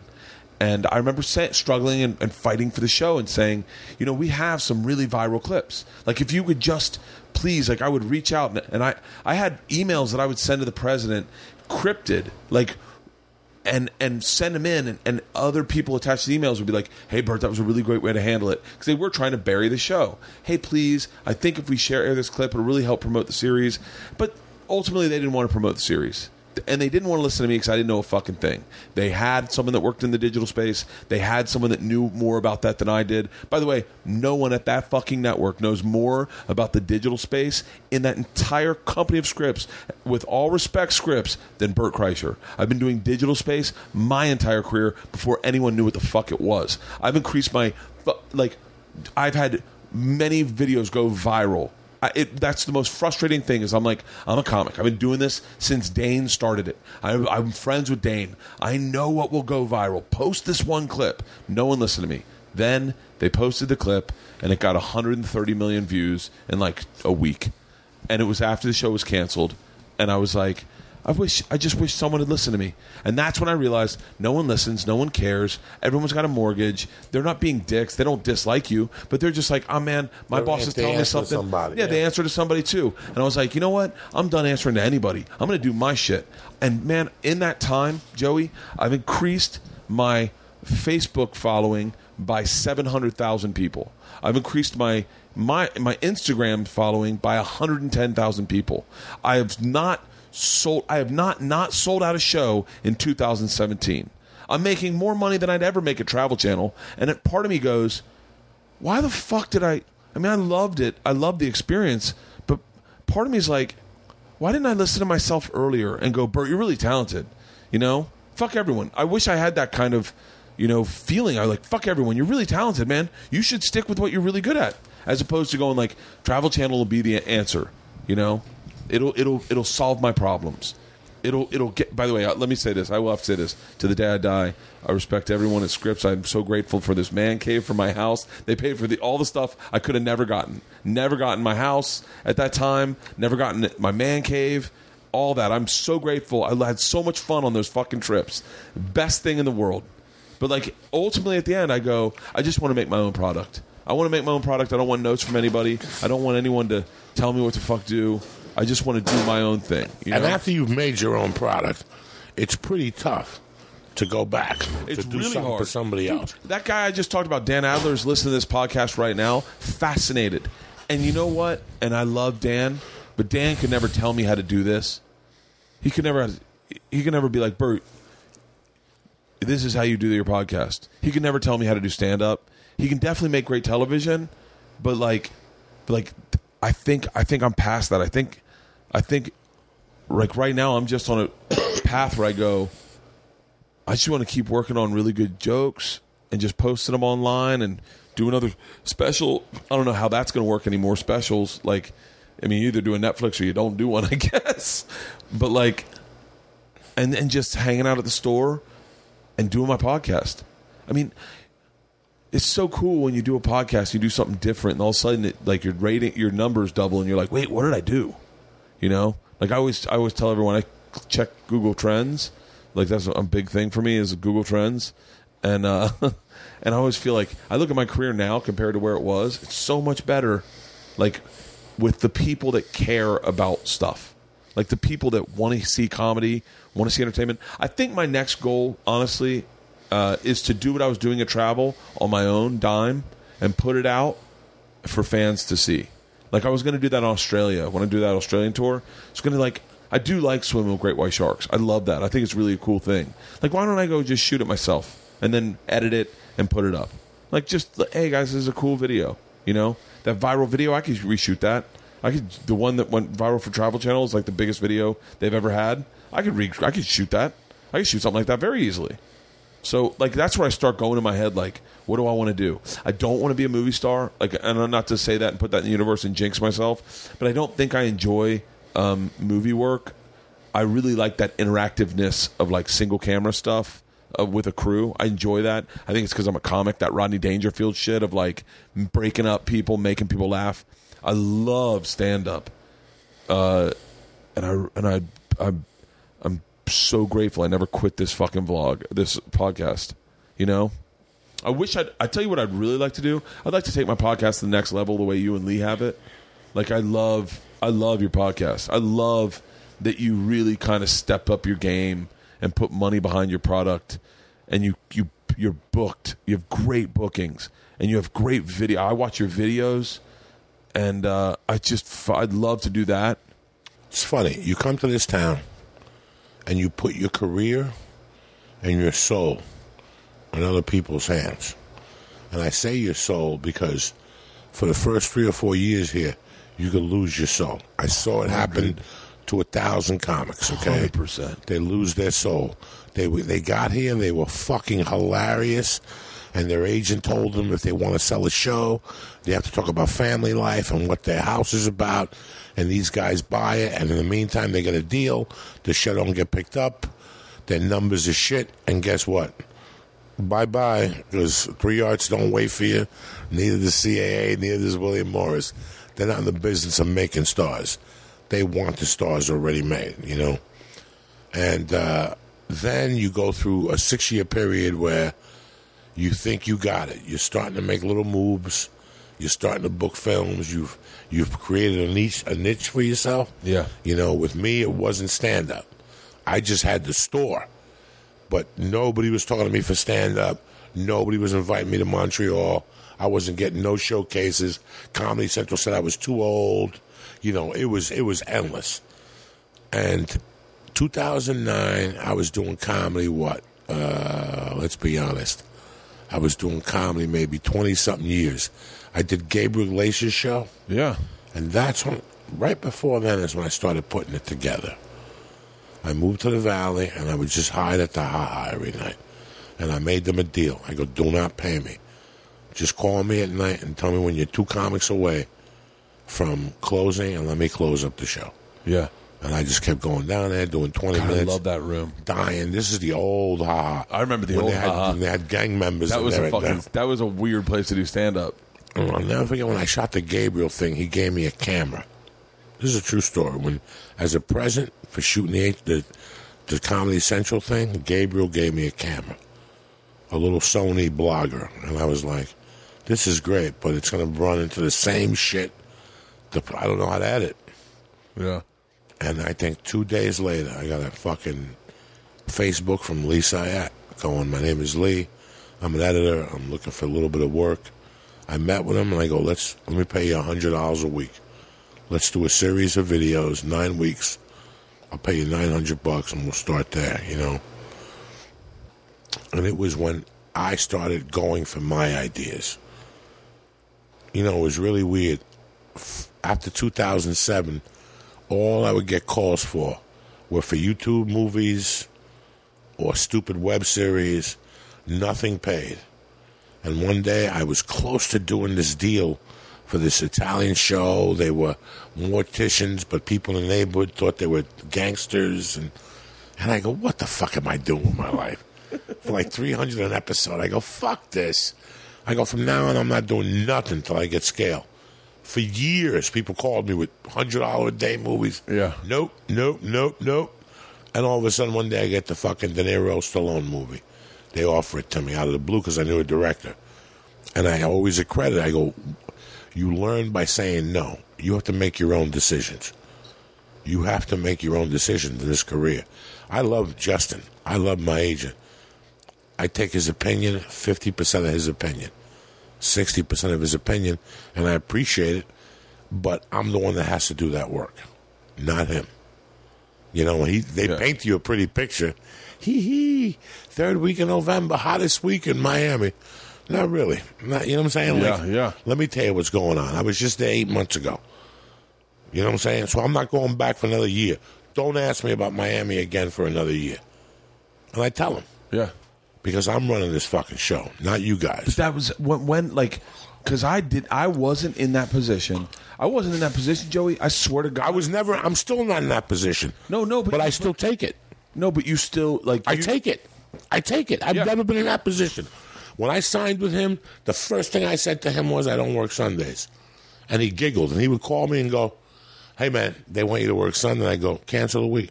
Yeah. Are you serious? Yeah. Cancel the week. And they would tell me, they want you to fly in Wednesday. Cancel the week.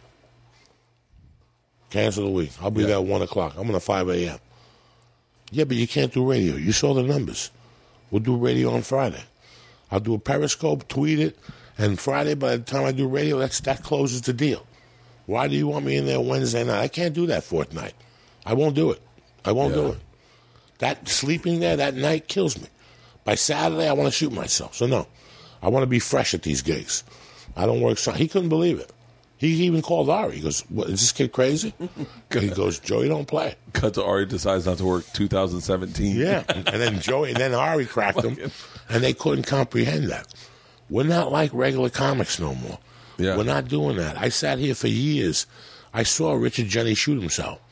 I saw Richard Jeni wake up one day at 51 and say, I don't want to do this no more. But I got no acting career either. I got no acting resume. I saw it happen to, you saw it happen to 20 comics in this town right now. Yeah. That were huge 15 years ago. They abused their road. They never took care of what they had to take care of. They never took care of here. Why live here if you're not going to do TV and movies? I wouldn't take this shit. Yeah. I wouldn't live in California. I'd move back to Atlanta or Georgia or North Carolina, live with normal people. I live in Nashville. Yeah, Nashville, not tolerate this stupid, this stupidity, this liberalism out here. I wouldn't put up with this shit. If you live here, it's because you're gonna go to do shit. That's the the thing that the thing that the thing that blew me away was that uh, I was sitting in Philly one weekend and I saw my first vlog. Remember I was doing vlogs? I saw a vlog and I went, "Oh my god, that's amazing! I wish I could do that." And then I was like, "I bet I have all the equipment. I bet I could do that." And I started playing with that. I think that was the seed that was planted for me to get away from television. Yes, that's was it. st- doing that vlog because I started enjoying it, like really enjoying it. And then I remember like sending it to that guy Dan Adler and going, "Hey, will you give me notes? Like, give me notes. I want to learn." And like as soon as that happened for me, I started seeing the business very differently. I also started seeing that there were a lot of people with their fingers in their pie that didn't have a talent. And I was like, and as soon as I saw that, I started getting angry about it. I was like, wait, like, and then I remember going into radio one time, and this is post, this is right around that after that, and going, I know how much I'm making off my podcast, and then I was like, how many people are getting paid here that don't really have a purpose here? It's a lot of wasteful money. Like when I get paid for my podcast, it goes to me. Like I get it, I get all of it, and so, and I I think that idea of like going like. Oh, I just want the product to go to the people that I want it to go to, and that's it. I want to come up with my idea. That's it. Give it to them, That's and that's it. it. That's it. And nobody can figure this business out right now. There's no agent. All the agents, all these media outlets are trying to jump on it, and they're all going to take a bath because they do not know what they're doing. See, we started here. This for me was hands on since day one. Yeah. I've learned all the trends and everything on my own, which they don't know. No. They don't have the secrets. Somebody asked me who I had on the podcast last night. I said, it's not a big name. And they go, why not? And I go, because it's July 2nd. Who's really going to listen to it? Why would I put fucking Steve Colbert on this week? This is a dead week. But we still had downloads today. We, Yeah. we had a great day today. But it's still like, this is saving for the middle of the month when you need the numbers. There's little things that these people have no Yeah, idea. yeah, yeah, yeah. I heard of a new company that gives you a budget for a podcast for a year. And they're like, what's the money? You know, they don't know. And I'm just sitting Dude, back I there. heard someone say, I heard, I won't say the person's name, but he's like, hey, when I sign my deal for my podcast, I want to come on and promote it. And I was like, sign your deal? What do you mean? He's like, well, I'm signing a deal, like a six figure deal with a company to do a podcast. I was like, that's not how it works. That's like, how it works now. I go, you got you got to have a good podcast. That's how they're doing it now. dude i had everyone listening to this has been listening since day one, Since and day they one. all know my first four years or three years of this podcast sucked. Sucked. We're a disaster. Sucked. And the- I remember I the uh, like was horrible, and then and then one day I got interested in it. I remember the, I can tell you where it changed for me, and there was obviously podcasts better than that moment, but I did a podcast with Bobby Kelly, and I'm genuinely interested in Bobby. I genuinely love Bobby, and uh, and I was excited to talk to him. And halfway through, I went, "Oh, I bet this is a good podcast. I bet they're going to really like this one." And in my head, I was like, "Because I'm really enjoying this conversation." And then I was like, "Oh, I can't have people on this podcast that I'm not interested in. I can't have someone that I don't want to talk That's to." That's what they don't understand. People always say, "Hey, put this guy on." I don't know this fucking guy. Number one, I don't know who this guy is. Number two, Yeah. and number three, guess what? I don't want to have nobody on that I don't have like a little rapport with. Or you're absolutely right. Yeah. Even if they have a book that they wrote, you might not like them, but the book was Yeah. interesting, and you want to know how they got the facts for it, Yeah. or something like that. I've seen yeah. people on your podcast where I go, where I go, shit, man. Like I know for a fact if someone's on your podcast that it's that I don't know, that's the one I listen to. Same thing with Rogan. So interesting. I found myself with his podcast going.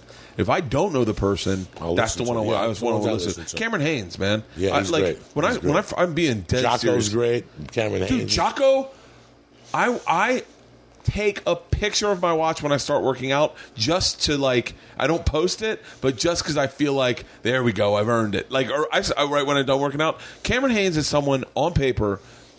Uh, n- no agent would be like, "Hey, man." Uh, you know who would be great on a podcast? A ultra marathoner, uh, bow running accountant out of uh, Oregon. Eugene, Oregon. Yeah. They'd be like, huh? But man, that motherfucker is. He's changed. Uh, he's changed me in ways personally that he'll never know. His I say his phrases when I get on the treadmill. I say his phrases in my head. When I watch his videos and I go, I go, you know what? This past week I had a rough week. Party really hard. Blended into three days. Get to. I'm not feeling good. I'm in Omaha.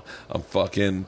I'm. I've barely. I mean, I do the call and sick to work show, but you drink for it, so it's it's okay. But I go to Chris Porter's show that night. By the way, shout out to Chris Porter. He fucking destroyed this weekend. Chris Porter's new hour is funnier than his last hour, and his last hour is fucking bananas. Chris Porter's a savage. Dude, Chris Porter Is is, a savage. a legit savage. What what? Where's his new hour at? It's he's he's just working on it right now.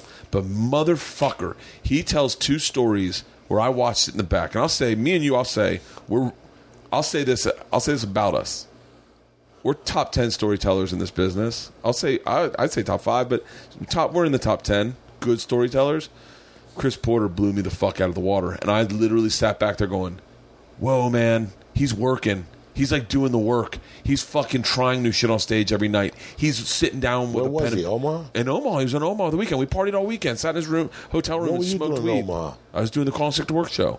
One show on a Friday morning, and then I flew out to do uh, Calusa Casino, uh, or no, not Calusa, Cherokee Casino Saturday. Where's Cherokee at? You did it. Uh, you did it uh, a couple years ago. Maybe. Where is it? Oklahoma.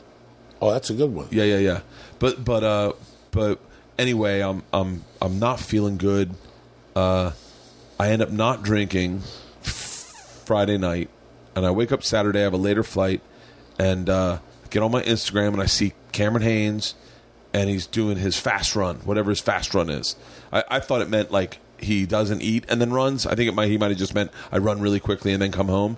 And I went, oh motherfucker! If he can do this, I can do this. And then I hear his phrases in my head: keep hammering. No one cares. Work harder. And then I go, fucking Burke, get, just get up and run for thirty minutes. Just run for thirty fucking go run? minutes. Yeah, Where? I went on the treadmill in Omaha, ran for 30 minutes, came down. I felt so much fucking better.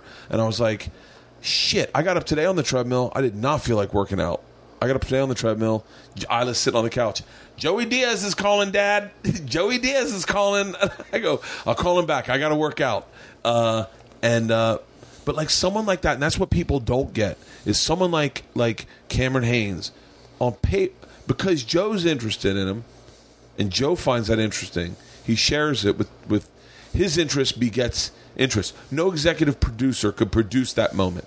Joe's got to find the interest and then share it with his fans, and then we become interested. You did that podcast uh, with that black dude the other day. I forget his name. The f- uh, and I was like, immediately. play? No, no, the other black dude. Just it was like, it was like maybe it was more than a month. It might have been a month ago. Oh, Danny Brown. Yep, Danny Brown. Danny Brown. Yeah, he's great. I And love I'm Danny. like, you know, you realize that like Danny Brown's a good man. there's not a lot of people that would, He bought 5,000 stars.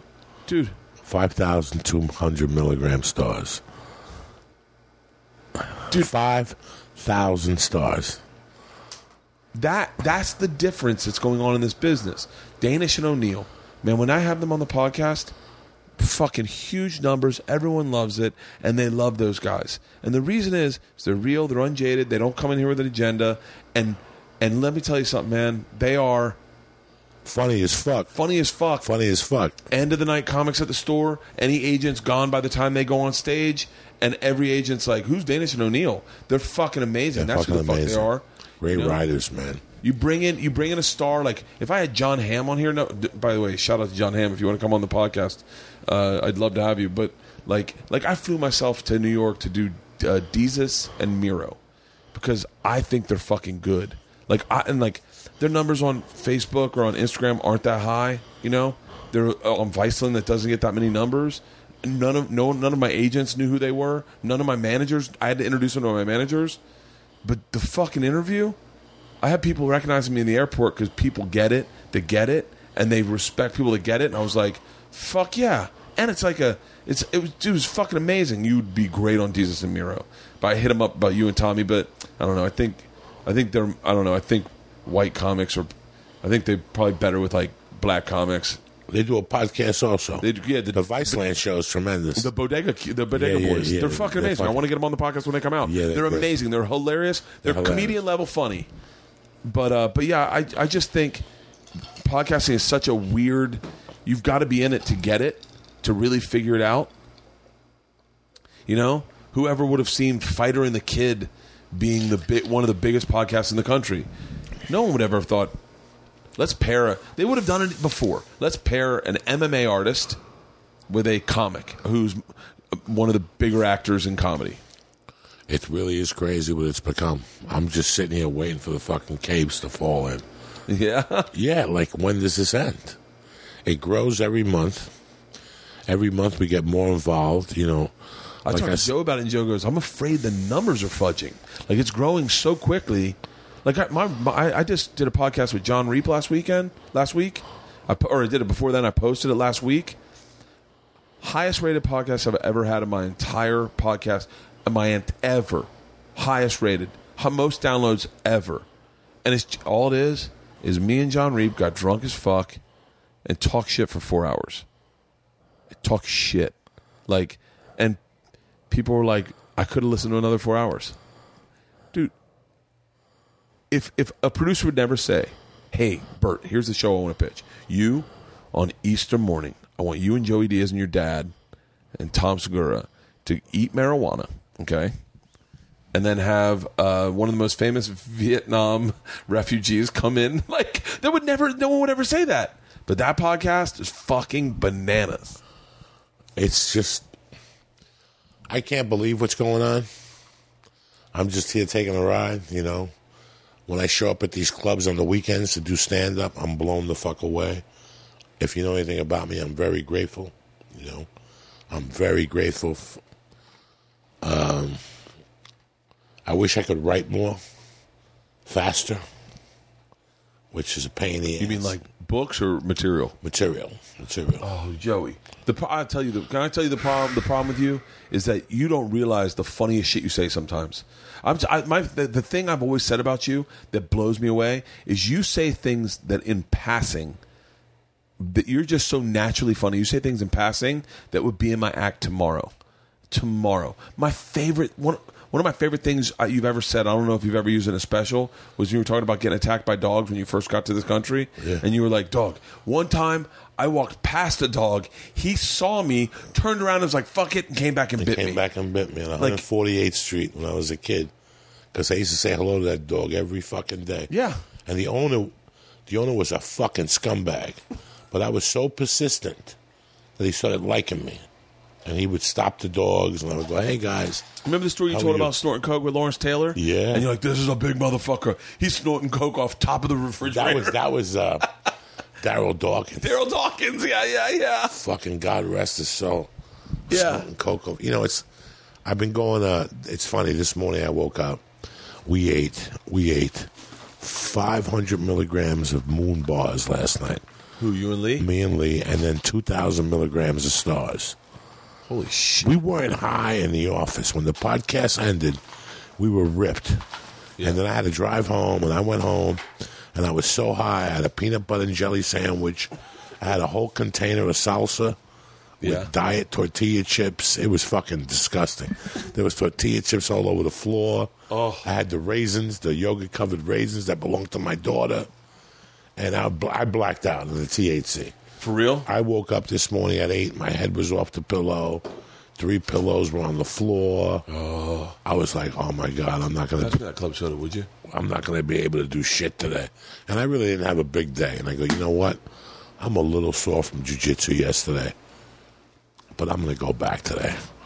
Yeah. And I said, "Fuck it." And I'm not gonna go at 12. I'm gonna go at 11. And I'm gonna do a TACFIT workout, do jujitsu, and then do the TACFIT workout afterward. Because I just wasn't feeling it this morning. Yeah. But I knew one thing, Bert. I went for breakfast at Marie E.T. You ever go to breakfast at Marie E.T.? I've just had coffee there. You should go try the fucking eggs and bacon there. For real? Holy shit. That place has become like it's fucking packed in there in the morning now for breakfast. Yeah. You see the waffles over there? I don't need none of that shit. I don't need waffles or pancakes. The waffles are fucking beautiful.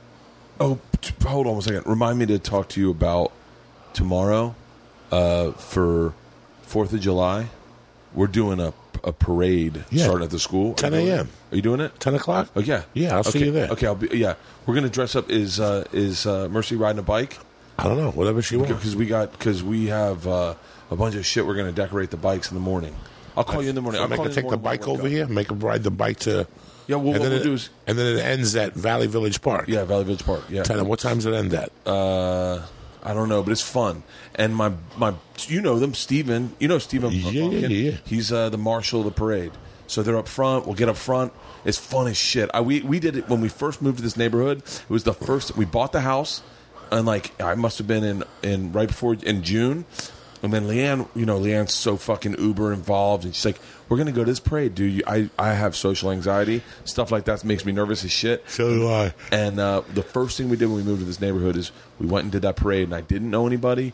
And I, you know, my personality's big and loud, Yeah. But like, I get embarrassed, Embarrassed me too. and so, uh, but it was so cool, and we got done, and we didn't know anybody, and we felt like everyone knew each other. Dave Chappelle one time had a joke. He's like, "Remember first grade when you got there and you felt like everyone was already friends?"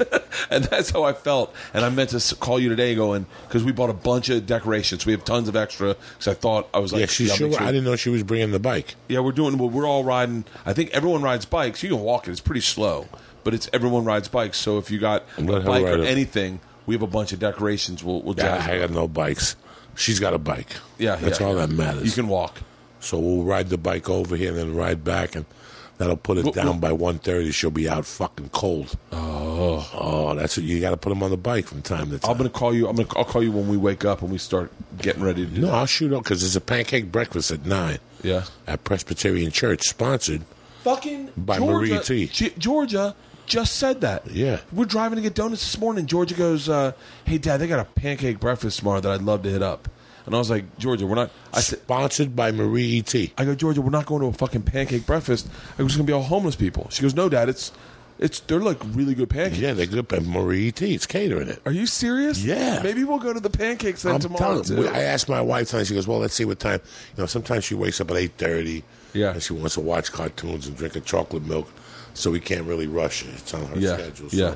but she'll be ready by ten. She'll definitely be ready. All right, I'll call you when I wake up because, Nine, she won't be ready for. because uh, I would love. Uh, I would. Uh, Georgia was talking about those damn pancakes. Yeah, they got good pancakes. So my wife eats them. I'm dog. I'm telling you. Are I they to- doing it every Saturday? I don't know. I go to Marie E.T.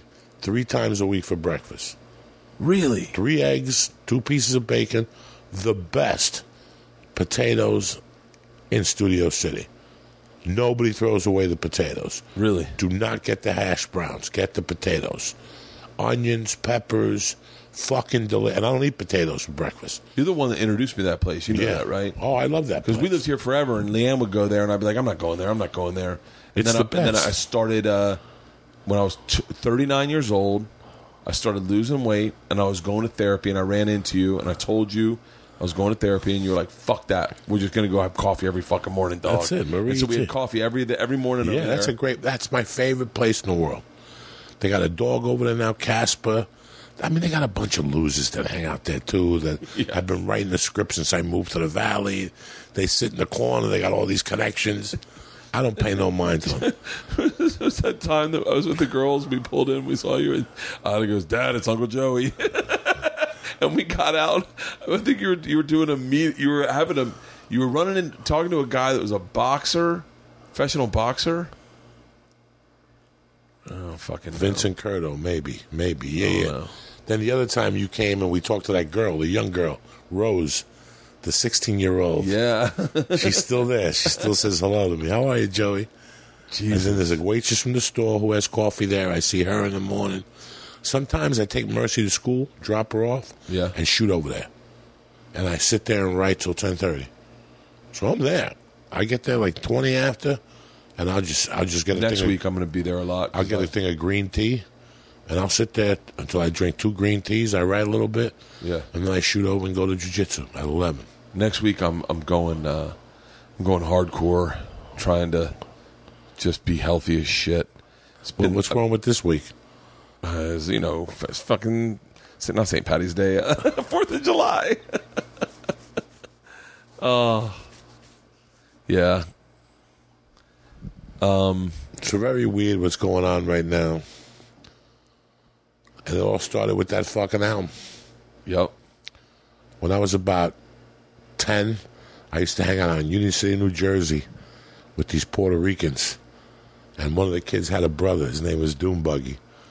And we went to his house and we were listening to. I'll never forget this, dog. We must have been 10, 11. Okay, hang on. Stop right there.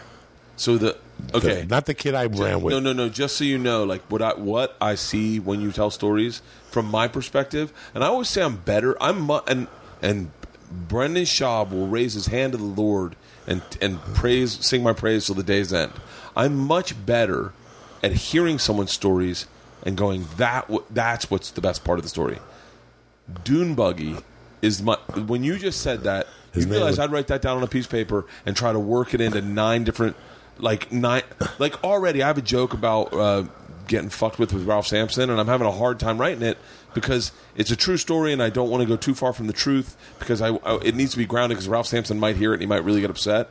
But uh but like I'm having a hard time with writing for black people because I need black people to um, have certain experiences in this that I they had, but uh, as a white guy, I just was like they were excited, and but already there's a line.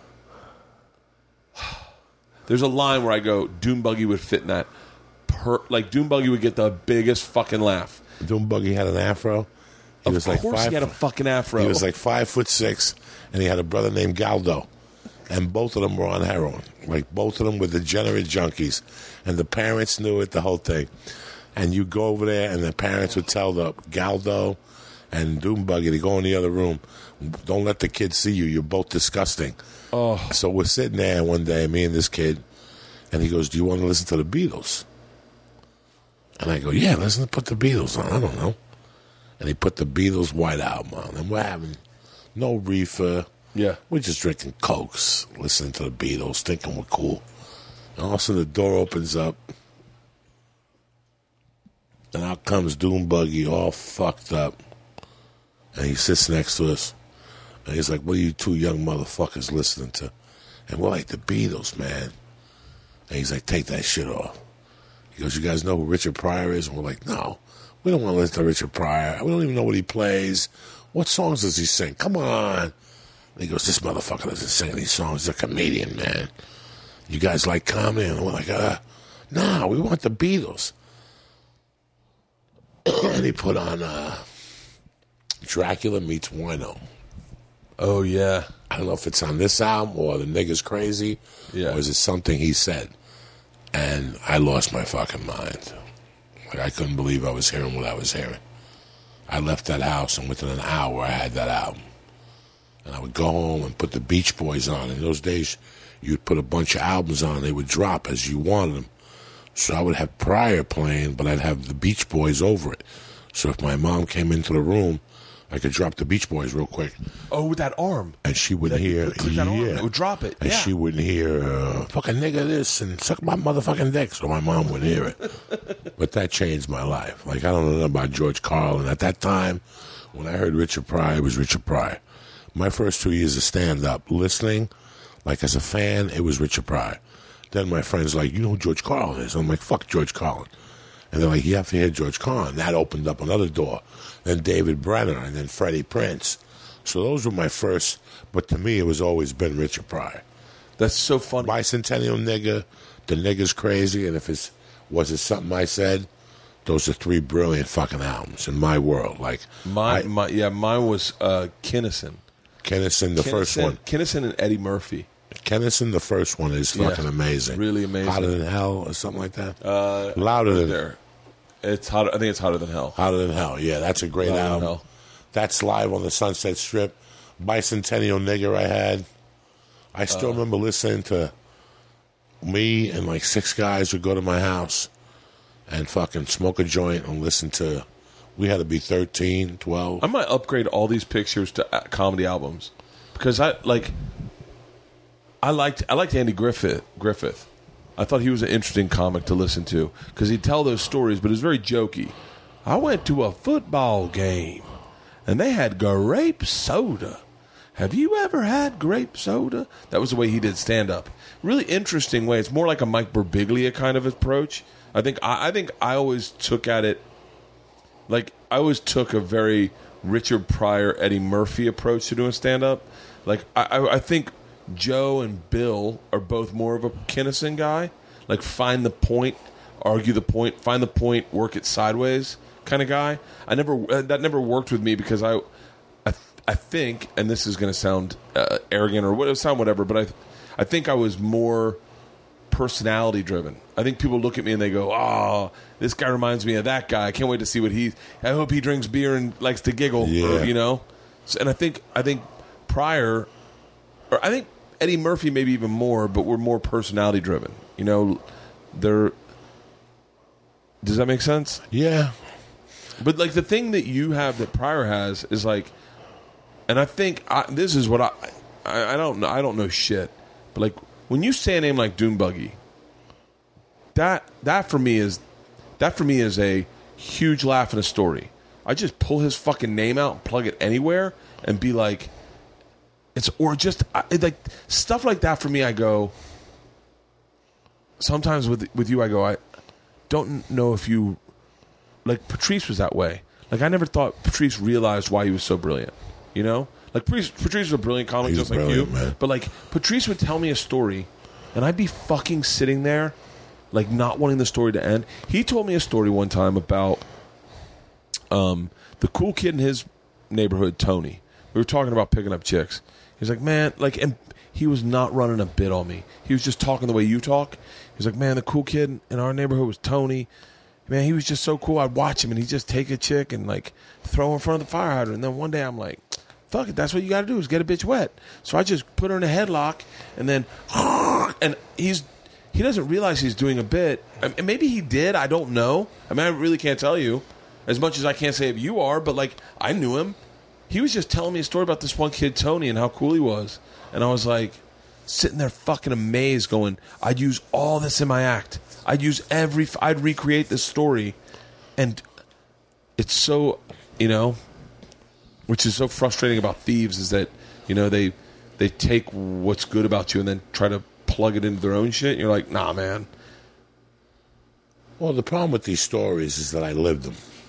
It is. It This is. isn't that I wrote this. That okay? Wait. I lived these fucking things. So So, talk to me about you, that because you can't steal this. No, to but talk to me about how hard it is to take these stories in your life and take them on stage because you. I know for a fact I have an attachment to the truth and to the integrity of the story.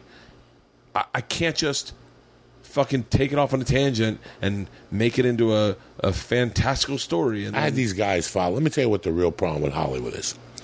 I had these guys follow me for eight months. yeah, CA guys, yeah, not agents, writers. yeah, comedy shows. I mean, you name it. Tapings, film tapings, open mics and receipt on Tuesday night. Anything I did, these guys showed up.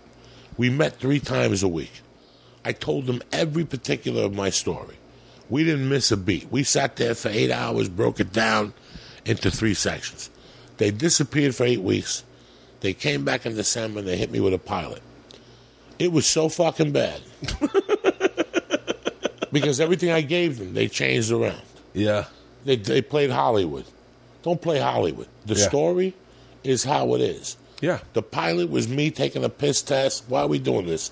I had a friend that got a DUI.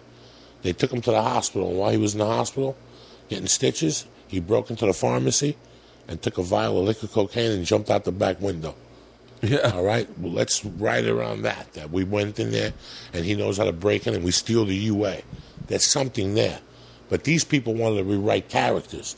Like the guy's my best friend. He went to NIT, MIT, put himself through MIT. He's 52. He still lives at home. He just got a job five years ago. Yeah. One of my best friends in life. Smartest dude I ever hung out with, but just didn't have no ambition. You know, leave him alone. No, they came back. Let's make him 28. And he's like your slave. What are you talking about?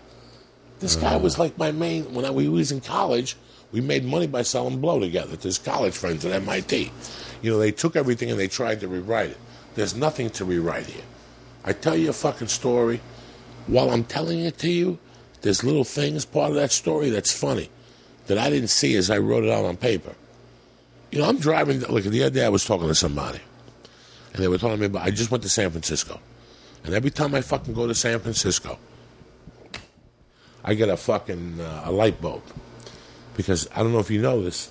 I lived in San Francisco in '85 as a stone cold gangster. Really? Like I was a 24 hour gangster. The only day job I held was I bartended three nights a week at Haight Ashbury at a bar called Rockin' Robins. But every other movement I did was traveler's checks, credit cards, and drugs. That's what I did all day with these Cuban refugees that came from Mariel in 1980. yeah. When I was a kid, my mom would always call me a bugarron, a buga, and I didn't know what it meant. A bugarron is a dude that's like a half a fag, but not really. he goes to prison in Cuba, and he's such a macho Latin guy Yeah. that he f- fucks guys, and they suck his dick, but he don't get fucked, and he don't suck nobody's dick. So I never knew about you know. All right, want so, that to be a T-shirt. so bugarron, we don't suck dick. We just get our dick sucked, right? So. Oh, I'm a total boogaroo. Oh, you can't believe this shit. So I moved to San Francisco. I'm a criminal. And one day, Bambusi comes up to me and he goes, Do you have a gun? And I go, Yeah. And he goes, Do you want to bodyguard this dude for three days? Yeah. And I go, Sure. He goes, He pays like three, four hundred a day. Do you want to bodyguard him? I go, oh, Yeah. I didn't know about bodyguard, but I wanted to shoot people. Yeah. So this is going to be my quickest way of being a bodyguard. So I go to work the next day. I shake the guy's hand. He's a Cuban drug dealer, married, kids, but he's a bugarron. The people who help him sell drugs are two of his chicks that he just puts wigs on. They're guys. He just puts wigs on them in a dress, and he fills their fucking breasts with little cups, Yeah. and they got dicks and like a day old beard, but they make believe they're women. And he beats on them, and he fucks them. Then he goes home to his wife, and they suck his dick, and they help him sell drugs. Yeah. I was telling these guys, you know, the first day, it was just really simple. I just had to stand on the corner and be a lookout. But the next day, he would beat those two women in broad daylight.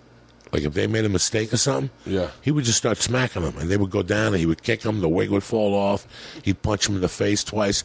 You can't write this shit. Yeah. No writer has ever experienced a bugarron because they don't know what this is. Yeah. And I know that gays today have a name for that. A guy that'll just come over, fuck you in the ass, and you suck his dick, but he don't want nothing else. He don't want no dick. Uh, there was a uh, great comic. I don't know his name. He's got a show on truTV. Who has a great story about that? Yeah, there's guys that just He did get- it. He did it on This Is Not Happening. I think this year. They just want to get their dick sucked Yeah. and uh, fuck you in the ass and move on with their life. Yeah. Maybe But steal who your the wallet. fuck would listen to that? So I end up robbing the guy. Yeah. About a month later, he comes back with a shipment from Miami, and he doesn't hire me to be a bodyguard, but I know where he's staying. Yeah.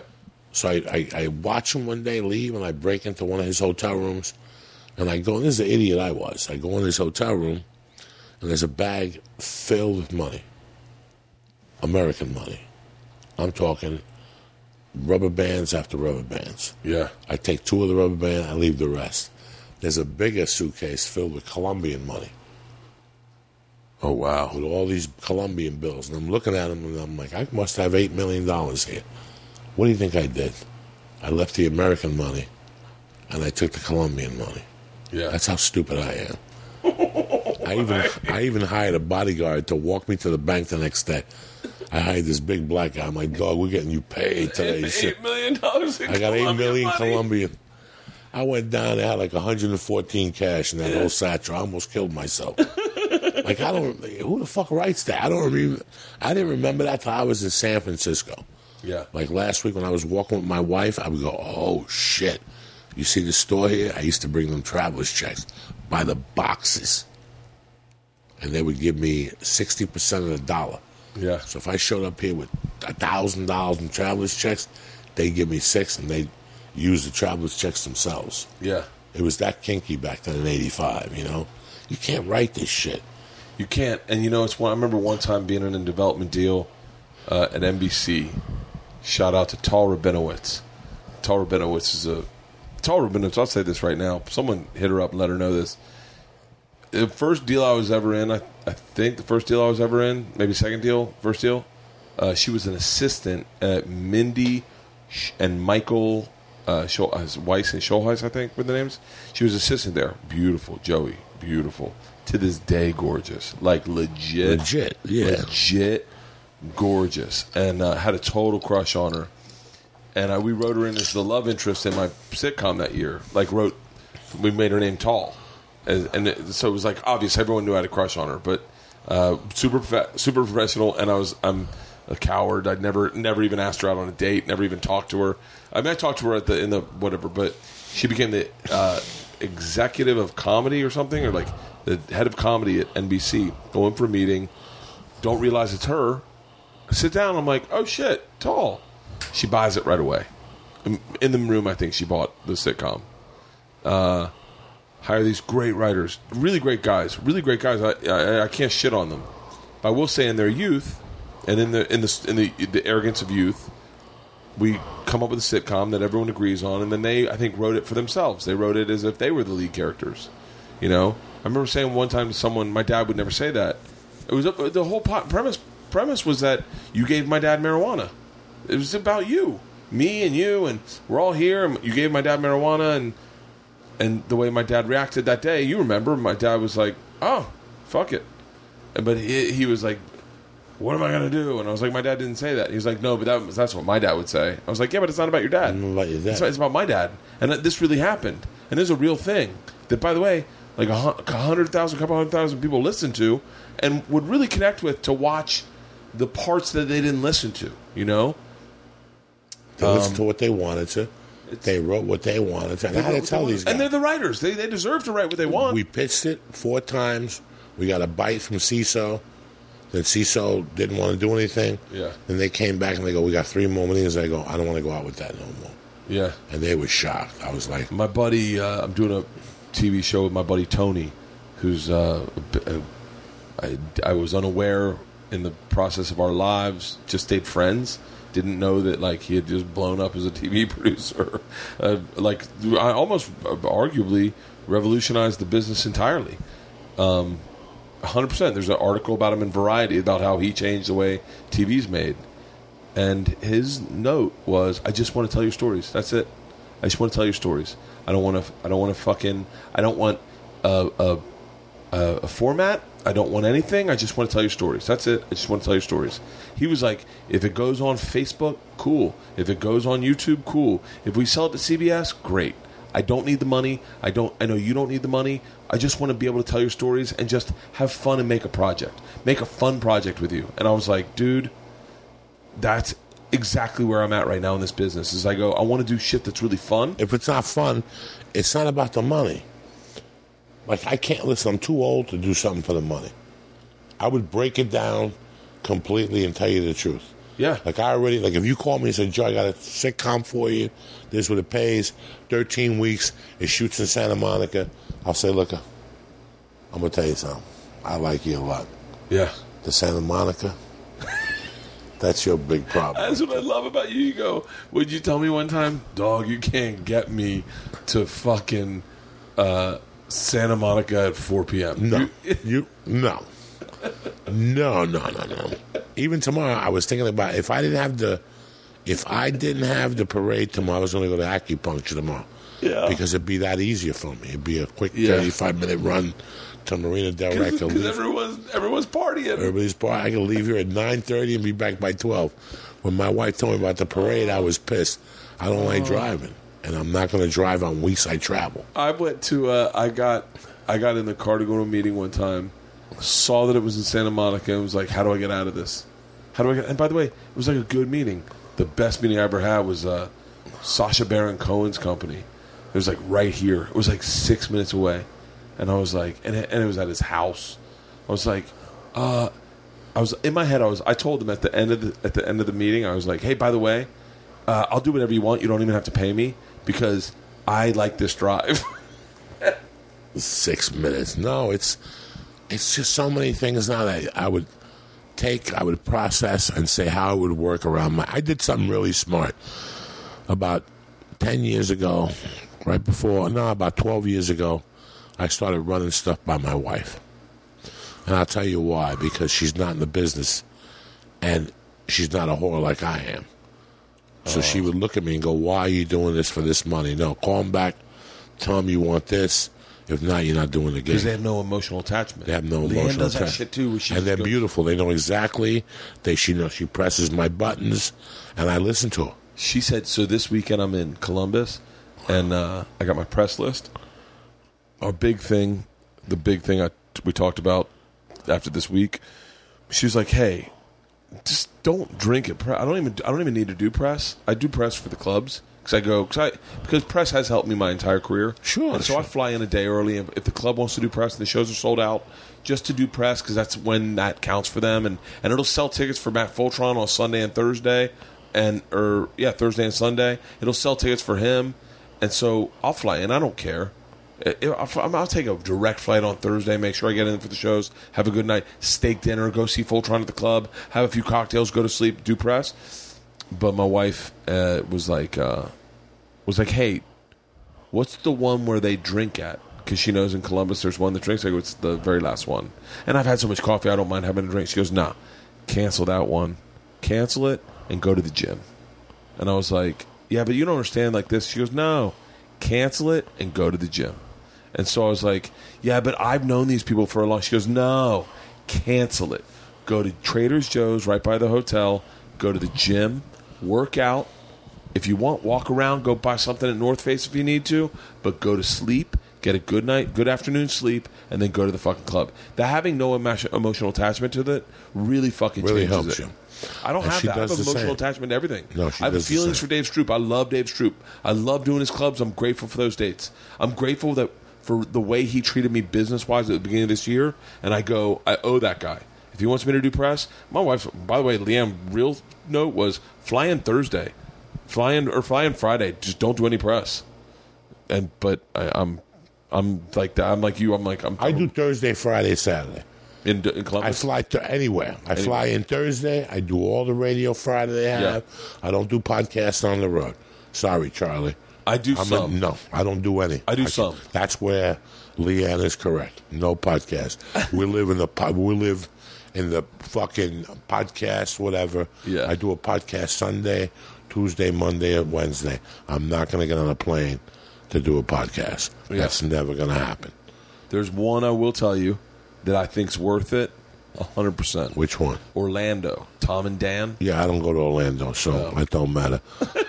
don't matter. No, there's no podcast. We live in the capital podcast. Yeah, I don't need to do a podcast on the Yeah, road. you're right. If you don't have legitimate radio, leave me in my room. If I could write a joke or rest or go to the gym, yeah. that's it. Listen, on the road now, I don't go nowhere. Yeah, but they got the best rip. That's great. If it's not, across the street, or walking distance from the hotel. Joey doesn't see it. I said that this week. Okay. I talking to no, Chris I don't. I don't do no. I don't do shit, man. I don't do nothing. I don't want to do nothing. I don't want to see nothing. I don't want to do nothing. Yeah. I get in Thursday. I go to my hotel room. I take a shit. I take a shower. I roll a joint. I go downstairs. I eat some. I smoke that joint. I go back to my room and I wait till the show starts at what time? Eight. Don't pick me up till quarter to eight, ten to eight. Yeah. I don't want to see nobody. I don't need to be. I don't- go, yeah. I go there five after eight. Everybody's seated. I go, I do it. I go back to the room Thursday night. Thursday night, I party a little bit. Yeah. I'll do an edible. If I got a Xanax, I'll eat a Xanax, smoke a joint. And then Friday, I'll get up early. And, What's it like to eat an edible and a Xanax? Do you ever do it together? oh, fuck yeah, all the time. What's it feel like? tames the edible. It tames the edible. It tames the edible. It's, it's like having a zookeeper. You know what I'm saying? Xanax tames the animal. Oh. So sometimes you eat an edible and you get too much anxiety, so fuck it. Let me get something prepared. You drop two Xanaxes and a 300 milligram, you're on your So way, wait, do you take the Xanax before the edible? no, I take the edible first, let it start bothering me a little bit on the flight. And then I pop the Xanax. Then you drink a little Canadian, uh, you drink a little fucking Dewar's and ginger ale. Oh. It's all over. You understand? I got the perfect recipe. That might be my new perfect. Recipe. Can I tell you what happened? So uh, we were talking about this trip. Uh, maybe I shouldn't say this. Well, I don't give a fuck. I was talking about this trip, and I was saying, you know, the problem is sometimes on the road, the nights will get away from me. Like, you know, you go around and you have people sending shots to the stage. You have really crazy moments, and then I said, uh, they said, "What helps the most?" I said, "Well, in L.A., like if I if I'm at the store, there's always a joint getting passed around. I know when I'm done, I'll just go take a hit of a joint, and I'll just I'll, know that my night's over. I'm gonna slow roll my drink. I'm gonna go get in an Uber, and I'll going home. I don't I like." And my wife and my therapist were like, "Can you bring marijuana with you on the road?" I think I text. I, Yeah, you called me. I called you, and I go, "Yeah, I, I could, but it's illegal." And they're like, how illegal? Like, if it's going to help you, just do it. And then I was like, what if I get arrested? And Leanne's like, what if you get arrested?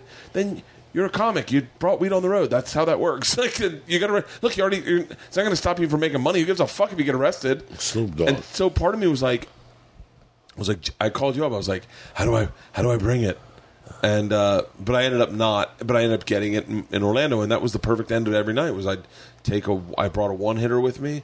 I take a one hitter, uh, and and pack it out, smoke it, go to bed, and be done.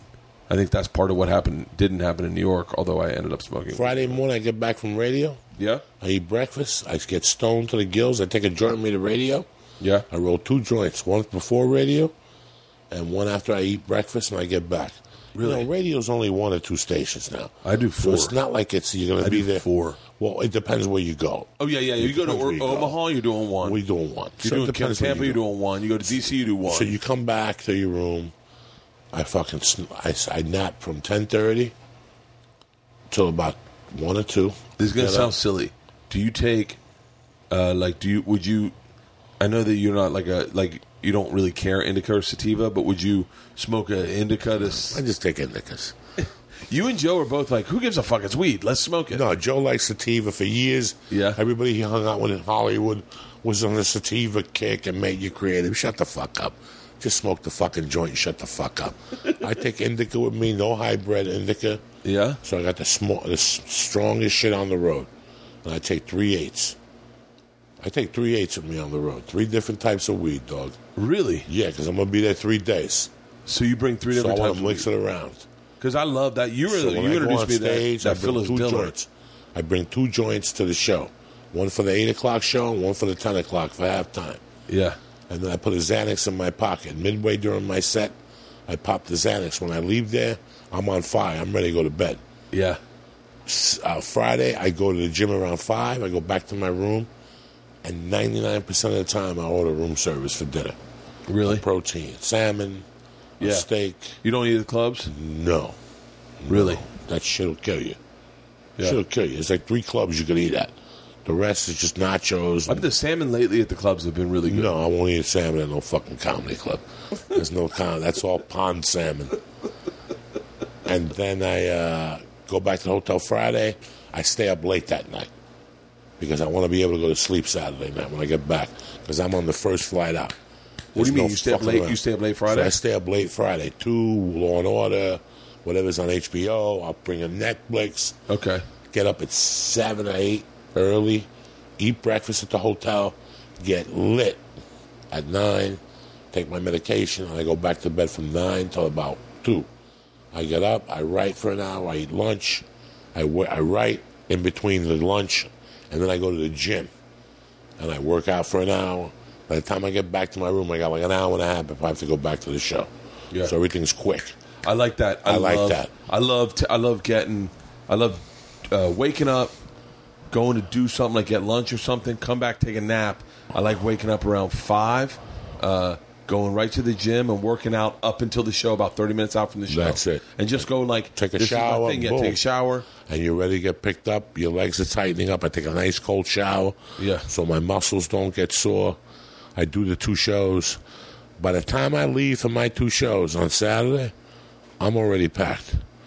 Everything's put away. Computer. The only thing that's out is the clothes for the morning and the shave kit. That's it. I've got a protein shake in the refrigerator for breakfast so I can eat at the fucking thing. And I'm on the first flight out, my friend. I don't give a fuck if I only sleep two hours. Last week in Long Island, I went to bed at one. I was up at three thirty. Really? Car picked me up See, at with four. booze, that'll kill you. Yeah, then I, I started taking. I started taking the later flights on Sunday, just because I was like, 'cause I almost missed one in Omaha one time, and I was like, I don't. But I love coming home at ten. ten at night. No, ten in the morning. I love when you get home at ten in the morning. I'm uh, there's no alcohol on Saturday. There's nothing. Uh, I pick up my check. That's the only thing I do at that club. Is I you pick look up at your my check, check. in front of the manager. Fuck yeah. I don't. Fuck yeah. I And- don't. And, if there's a discrepancy, I, confrontation. if there's discrepancy that's a couple, I put it in my pocket, and I'll have my agent deal with it. If it's Yeah. a big discrepancy, I got to raise my hand. Yeah. because it's my motherfucking money. I want to see what his reaction is to my questions and shit. Yeah. Put it in my pocket. I take some pictures. I say I take all the abuse in the world. Come on, one drink. Come on. Good. Yeah, I'll meet you. Yeah, wait for me. I'll be there in ten minutes. Yeah, come on. You didn't know? Yeah, Do you do a meet and greet line? yeah. You sell merch? No, No. no. Oh, I only want to focus on stand up. I don't want to worry about t shirts. I don't want to worry about them sending them back. I don't want to worry about them sending them. I don't want to put them on the free luggage on American Airlines. I don't want to do none of that stuff. I just want to focus on my stand up. Yeah. I want my stand up to be top notch. I never want nobody not to come up to me because they don't have a $25 for my t shirt. If they listen to the podcast Yeah. and they've been listening for the last five years, come over here, shake my hand, and fucking give me a hug. Do you want pictures? a t shirt? You want a t shirt? Go online. Yeah. I'm not carrying t-shirts across the country. I didn't do this to become a salesman. Yeah. And while you're on stage, you're thinking about it. I have to go out there in between shows. Shows are sold out. They don't want you out there. Shows are sold out. Yeah. They don't want you out there. That's they, the problem. They tell you. So here you are trying to sell shirts. You got people coming off from the first show, coming back to, for pictures. The picture ain't right. The shirts are medium. Forget the shirts. And then before you leave, you count them. You got 20 shirts. By the time you get them in the mail on Monday, you got nine because the staff helped themselves. Yeah. Your fucking shirt to $20. Forget it. Uh, my wife will send them. That's her job Yeah. cups, all that shit. I don't want to take nothing on the road. when I'm on the road, I want to worry about stand up comedy. I'll tell. Okay, I'll t- I'll tell you the thing. I'll tell you the thing I started doing. We'll talk about it off the thing that is super no low maintenance and and and good money. I, I, you know what, bro? For me, they pay twenty five dollars for a ticket. Yeah. I want to give them the best show they can. Okay, what do you think about? What do you think about? How how do you feel like if someone said we want to raise your ticket price? What do you feel? How do you feel I about tell them that? to go fuck themselves. I Really? keep it all under control. Yeah, My I've- ticket I- prices are twenty five dollars, twenty six fifty, twenty on a fucking Thursday, twenty two on a Friday early, twenty five. Yeah. These idiots try to joke them up. You're insulting people. You're just insulting people. I had the guy from Milwaukee tell me, he goes, I don't know how many comics have come in here, sold a thousand seats, gone up to twenty six fifty, sold fourteen hundred the next year, came back the next year, sold nineteen hundred, and guess what they do the fourth year? Sixty dollars. Guess what happens? They go right back to nine hundred tickets. I'm not into all that. We have so many avenues to make money as a comedian in today's world. You don't have to fuck people in the ass. yeah, You know, my big beef, like for me to vote for you, it's not going to be for your GOP or your insurance. What happened to this country's ability for you to take Lila and Georgia and your wife to a Dodger game? You're very fortunate. Yeah. You go to 10 Dodger games a week, but most American families can't. How about the Lakers? I, you know how many Knick games I went to grow up? I went to see as a child? Yeah. 200. Yeah. I went to Christmas Day against the Sixers. NBA on CBS on Christmas Day. Yeah. Those tickets are fifteen dollars. America can't do that. I'm going to St. Louis next week. Okay, there's only uh, one airline that goes direct. You know how much that plane ticket was for a direct flight for economy? No. Seven hundred and six dollars on American Airlines. Really? Okay. What if I had three kids, and and I wanted to take them to Kansas City to see their mother or St. Louis? Yeah. So, what I try to do is, I always thought comedy was the offset of a movie. I go see Baby Driver. It's sold out. Everything else is sold out. I look around. Hey, Bert Kreis is over there. Yeah. Let's go over there. How much could it be? 21, 22? But I don't think it should be $35. That's 70 and a two drink minimum. I had someone Plus the surcharge and all I had that someone shit. say that to me one time. I don't want to do it. I don't want to do it. I don't want to work for people who put a surcharge on their websites. I take care of my people. I keep my T-shirts low. I see people charge for their T-shirts and mugs. What do you Look charge at my. T-shirts? 10, 20 bucks? Yeah. T- Twenty bucks. 20 bucks. 20, The flat 20. I saw someone selling them for twenty five. I said, "What the fuck's wrong with 25, 35. They got Well, better if- yeah, I material. go, I go, I go. It's twenty. It's twenty bucks. It's so much easier for someone to give you twenty bucks in my head than twenty five. And then, and my my other thing I go, I look at is like my t- I, the one thing, and I I I talked to I talked to a bunch of people about this. Um, the beginning of this year is I got theater offers for the first time, and I was like, oh, cool. I definitely want to go do theaters. Ticket prices were like thirty five bucks, and I went, no, man. My fans. I mean, I'm not saying my fans don't have money, but I'll tell you right now, my fans have money. But if if, if they're going to come see me, I want their night to be full of fun. I want them to be able to get a Me car too. service and get a get Me a too. taxi, drink, get loaded, uh, have a good dinner, get home, have Guess a Guess what I did? Guess what I did? What? I got all the booking agents from CAA. And I got them all on a conference call. And I said, just so know, because Frosty called from New York, and he's like, there's a theater that wants to book you. It's a subscription. The tickets are $55. Ah. uh, yeah, but you're going to make this. I don't give a fuck what I'm going to make. I don't want to insult them. I don't want them to call. I don't want them to insult because because them saying to each other online. No, no offense. Uh, I, I, I I'm not going to go. So Bert's not worth fifty five bucks. Then that hurts me because I go. I go. Hey man. I, first of all, I think I'm worth a million bucks, but I think on your on your theater dollar budget, on your budget, go see a show, it's, dude. It's twenty bucks, twenty five bucks. If, You if, if you if if I charge thirty, it's only because uh, I have theater offers that are offering fucking hundred dollar tickets, and I go, I want to stay in the clubs. I want to stay in the clubs. I want to do Fridays and Saturdays. Do four shows. I don't want to sit because my the way I look at it is, I don't want to go to the have to go to the store Monday, Tuesday, Wednesday to write material. I want to write material. I want to go to the store on Monday, Tuesday, or uh, Tuesday, Wednesday. We maybe do Kill Tony on Monday, jump into a belly room, do three shows on a Tuesday, jump into a main room sometime. But in my, for me, I write material Thursday, Friday, Saturday, and then I come home. I want when my time in LA, I want to spend it with my family, and so that time that I write, the time that I work, the time that I do stand up. If you want to see it, it's not a sixty dollar ticket. No. Someone's gonna. I don't, I don't want to do it. I'm going to I be think- super famous next year, and someone's going to go. You said it wasn't sixty dollars. You know, it's funny because last year we were po- both part of the tour that canceled. Yeah. Oh And this is very funny. man, Tickets that were fucked me. $115 for four shows. They were what? $115 a ticket for all those shows. Who did that? Whatever, whatever the fuck, Live Nation. And then Gabriel had bought those tickets. So Gabriel says, I'm already committed. I'm going. So when they all canceled, Gabriel had the power to call the Fort Lauderdale Improv and do Thursday, Friday, Saturday, the 6 o'clock show. Now, Live Nation at first blamed it all on, on Gabriel. Like, you didn't sell no tickets. Yeah. Gabriel went and sold out all those Fort Lauderdale shows And that's a big at club. sixty dollars a ticket. What? Sixty dollars was a So people wouldn't pay the 115 for Gabriel, Sebastian, Tom Segura, you, me, but they paid the 60 for Gabriel. Yeah. It didn't make sense to me. And I started thinking, 100? You throw people, like right now, Amy Schumer's charging $100.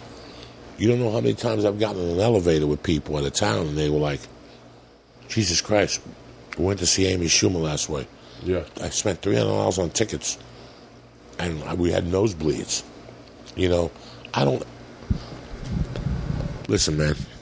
I never got into this business to be successful, to be rich Richard Pryor. I knew the odds were against me. I was a convicted felon. I had a certain way of thinking.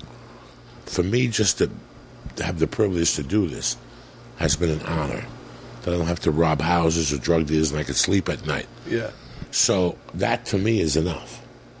That to me is enough. Yeah. The money part of it is great, but I lived without money for so long that you're not going to really. You know, somebody had a great line one time. You, you can't bribe a money a person who doesn't want money. Can't bribe me no more. Yeah. Twenty years ago in L.A., you could have talked me into shit. Now Uh, you can't. Yeah, I don't. You couldn't talk me into a hundred dollar ticket. That girl and that woman, two blocks from here, are the most important thing in the world to me. I got a second chance. I got a second chance at my health. Those are the number one two things in me. Stand up and everything else is background music. Yeah. Someday stand up is going to end. You're like, uh, I'm writing the book in August. The, the kid's coming. Yeah. I hired a writer, an assistant writer. I'm getting a new computer. In August, I'm writing the proposal once and for all. I wrote it and it got swollen. The website went out of business, Lit Lift. So they took five of my chapters. So I was cracked for six weeks. I said, that's it. I hope to get the offer by December so I could start writing the book the first half of next year. Justin's got bad news coming because I'm not going on the road. That's not, you know, I'm going to stay in town and write this. This book is more important to me than anything in the world. The last thing Leanne said today, we were talking about the road. She was like, "How how much does uh, how much does Joey do the road?" And I said, "None." I said, "Joe, it's you got to. It it it takes either Joey's got to know you and like you, or it's got to be worth his time, like Friday, Saturday. Me? One, two, yeah, yeah, yeah. Thursday, Friday, Saturday. Yeah. I'm in. I'm a hard worker. Yeah. Thursday, Friday, Saturday, but I'm on the first flight out, on the first flight in. I know exactly how to do it. I don't want no drama. I felt that. Listen, I'm not a fucking pussy. I've worked eight weeks in a row and twelve weeks Oh, in a yeah. row. you did the you did the you did the legit road work Now. that Stanhope talks about, where Yes. you're, it's like six months on a shot. Yeah. Okay, but when numbers started selling, the longest I did was 12 weeks. And I took two weeks off and I went out for another eight with Justin. Justin knows I'm a workhorse. The problem was when I was doing a Justin style, Yeah. I was 50 pounds heavier yeah, because of the lack of sleep and the traveling. yeah, I was, uh, the numbers on the podcast were good, but once I started doing it my way, it went from 100,000 to millions of downloads. yeah.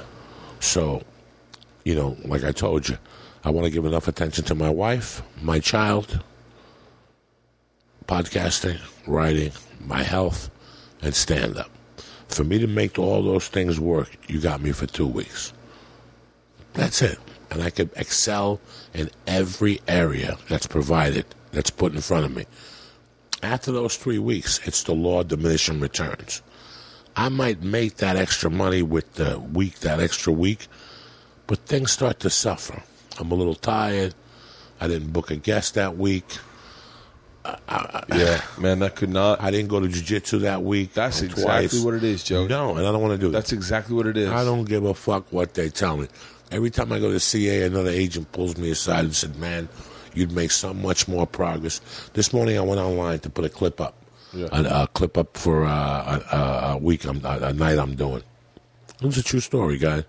And when I'm looking for my date, I saw that Sebastian's there this week, and he sold out five shows. And I'm there on the 29th, and my tickets are still selling. This guy sold five shows out. He sold 5,000 seats at the same place where I'm doing one show, and I might sell out one show. He sold out five of them. I got to be honest with you. For nine seconds, I said, you know, maybe I should start going on the road and looking at that side of my life a little more. No. Doesn't really matter what Sebastian's doing. I've carved a niche out for myself. I'm very happy with it. Yeah. I'm very happy I don't have to rub shoulders with people I don't really like anymore. I'm very happy I don't have to go to the store five nights a week. I'm very happy I don't have to go there on ego night with all the ego comedians talking and telling their stories. I'm very happy about that. These are, this is what makes me happy. These are, you know, I can't be around people I really don't enjoy 150%. Two weeks a month, everybody prospers from me. I'm in a good mood. I'm not rushed. I'm not tired. I'm refreshed. My material will be. re- You ever get to do the late show on Saturday? No. and you can't just fucking wait. Like you just want. Oh yeah, yeah, yeah, yeah, yeah, yeah. I thought you were talking about the store. I was like, no, I never what do Saturdays. on, what happens when you're on the road as a comic is the first week is very like. Let's pretend this next week. I go to Vegas. I got two shows. I, I do the shows. I get off stage at nine. I talk to people till about nine thirty. I smoke a joint. I go to my room. Maybe I eat something. and I go to bed. yeah. and I do the same Sunday, and I come Saturday, and I come home. That's one week under your belt, and then Sunday I got a podcast, Monday I got a podcast, Tuesday I got a spot, and Wednesday I'm on a plane to St. Louis. Okay. Thursdays gonna be great, man. I love Thursdays. Yeah. I love Thursdays. That's my night to sell tickets. There's only one show. I can take pictures with everybody. They put them on Twitter. People see you're approachable. They come to the shows. They heard you on Rogan. They saw you on Ari's show. Now you just give them that last push. They heard you on Bert. They heard you on Fighter and the Kid. There's something they know you from, but they need that last push to go into the wallet and take that credit card out. Yeah. I love Friday. Saturday, I love because I'm going home. I can look at pictures of my daughter. I'm going to see her in 24 hours. I'll be home at 10. They're going to leave. I come. They come back at one. It gives me three hours to take a shower and go through my paperwork and staple my receipts and put all my shit together, plane tickets and my check stubs. That's how I like to feel. I want to feel excited. On Saturday night, while I'm taking pictures, if I'm telling people to shut the fuck up and hurry up and I don't want to do it, you know, like I'm, I can feel myself becoming cunty. Yeah. There's no Snickers bar that takes that. That means you're actually burnt the fuck out. Yeah. That means you're burnt out. When you're doing that last half hour and you're like, I can't, I'll never say this joke again. I can't wait to get this joke out. So I have to say this again for the next five fucking days. Well, I don't have to. That, that's when you know you don't belong there. Yeah. And that's how I was feeling on the fourth week. And then I'm at the and then I come in on Sunday and I was too I fell asleep, so I didn't get a guest for Monday. You know, it just it just doesn't work. Yeah. Just doesn't work for me. I'll be so tired from the three weeks on the plane that that Monday and Tuesday I won't go to jujitsu, and I won't work out because you pay for everything. Man, Joey, this this uh, this conversation couldn't happen at a better time because that's what I have. What's happening to me right now is I, I I'm going on the road really hard, and uh, and and I think Tom Tom is too. Tom and I have talked about this that Well, Tom is shooting a special in September. I see where Tom is coming from. This is training camp. Okay, training camp is completely different.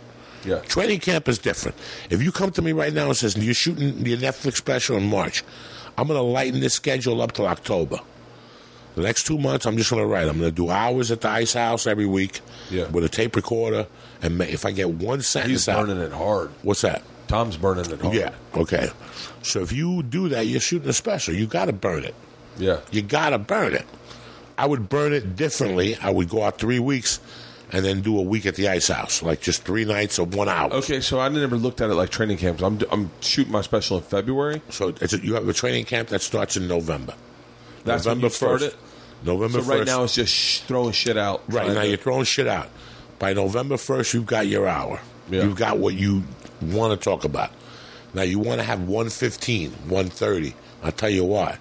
Because after the hour shoots, you want to have 20 minutes to start with. Don't do. That's what I learned this time. I'm Oh, never. Joey, that is the most brilliant. Oh my God! It's, ever. it's terrible because now you're lost. brilliant Now you're ever. lost in limbo, doing uh, material. So this is what I don't like about the hour situation. okay. Okay, I'm shooting an hour. So from November Might as well pour another drink. to February, you're going to do that hour every night. Every night.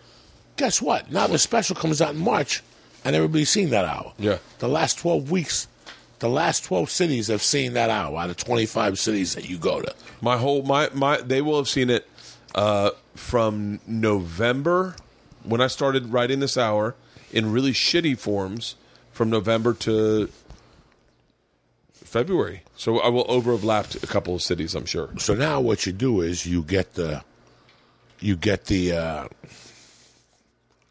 when you shoot the special, you have an hour 30, an hour 35. You put an hour 10 down, and you still have 20 minutes left to start your new hour. 20 Not only, not only that, The your your what what was not your weakest, but you can turn it into strong. What was your weakest, but you can turn it into strong. Now, the other thing you do is that if you have an hour and a half, you can mix it up.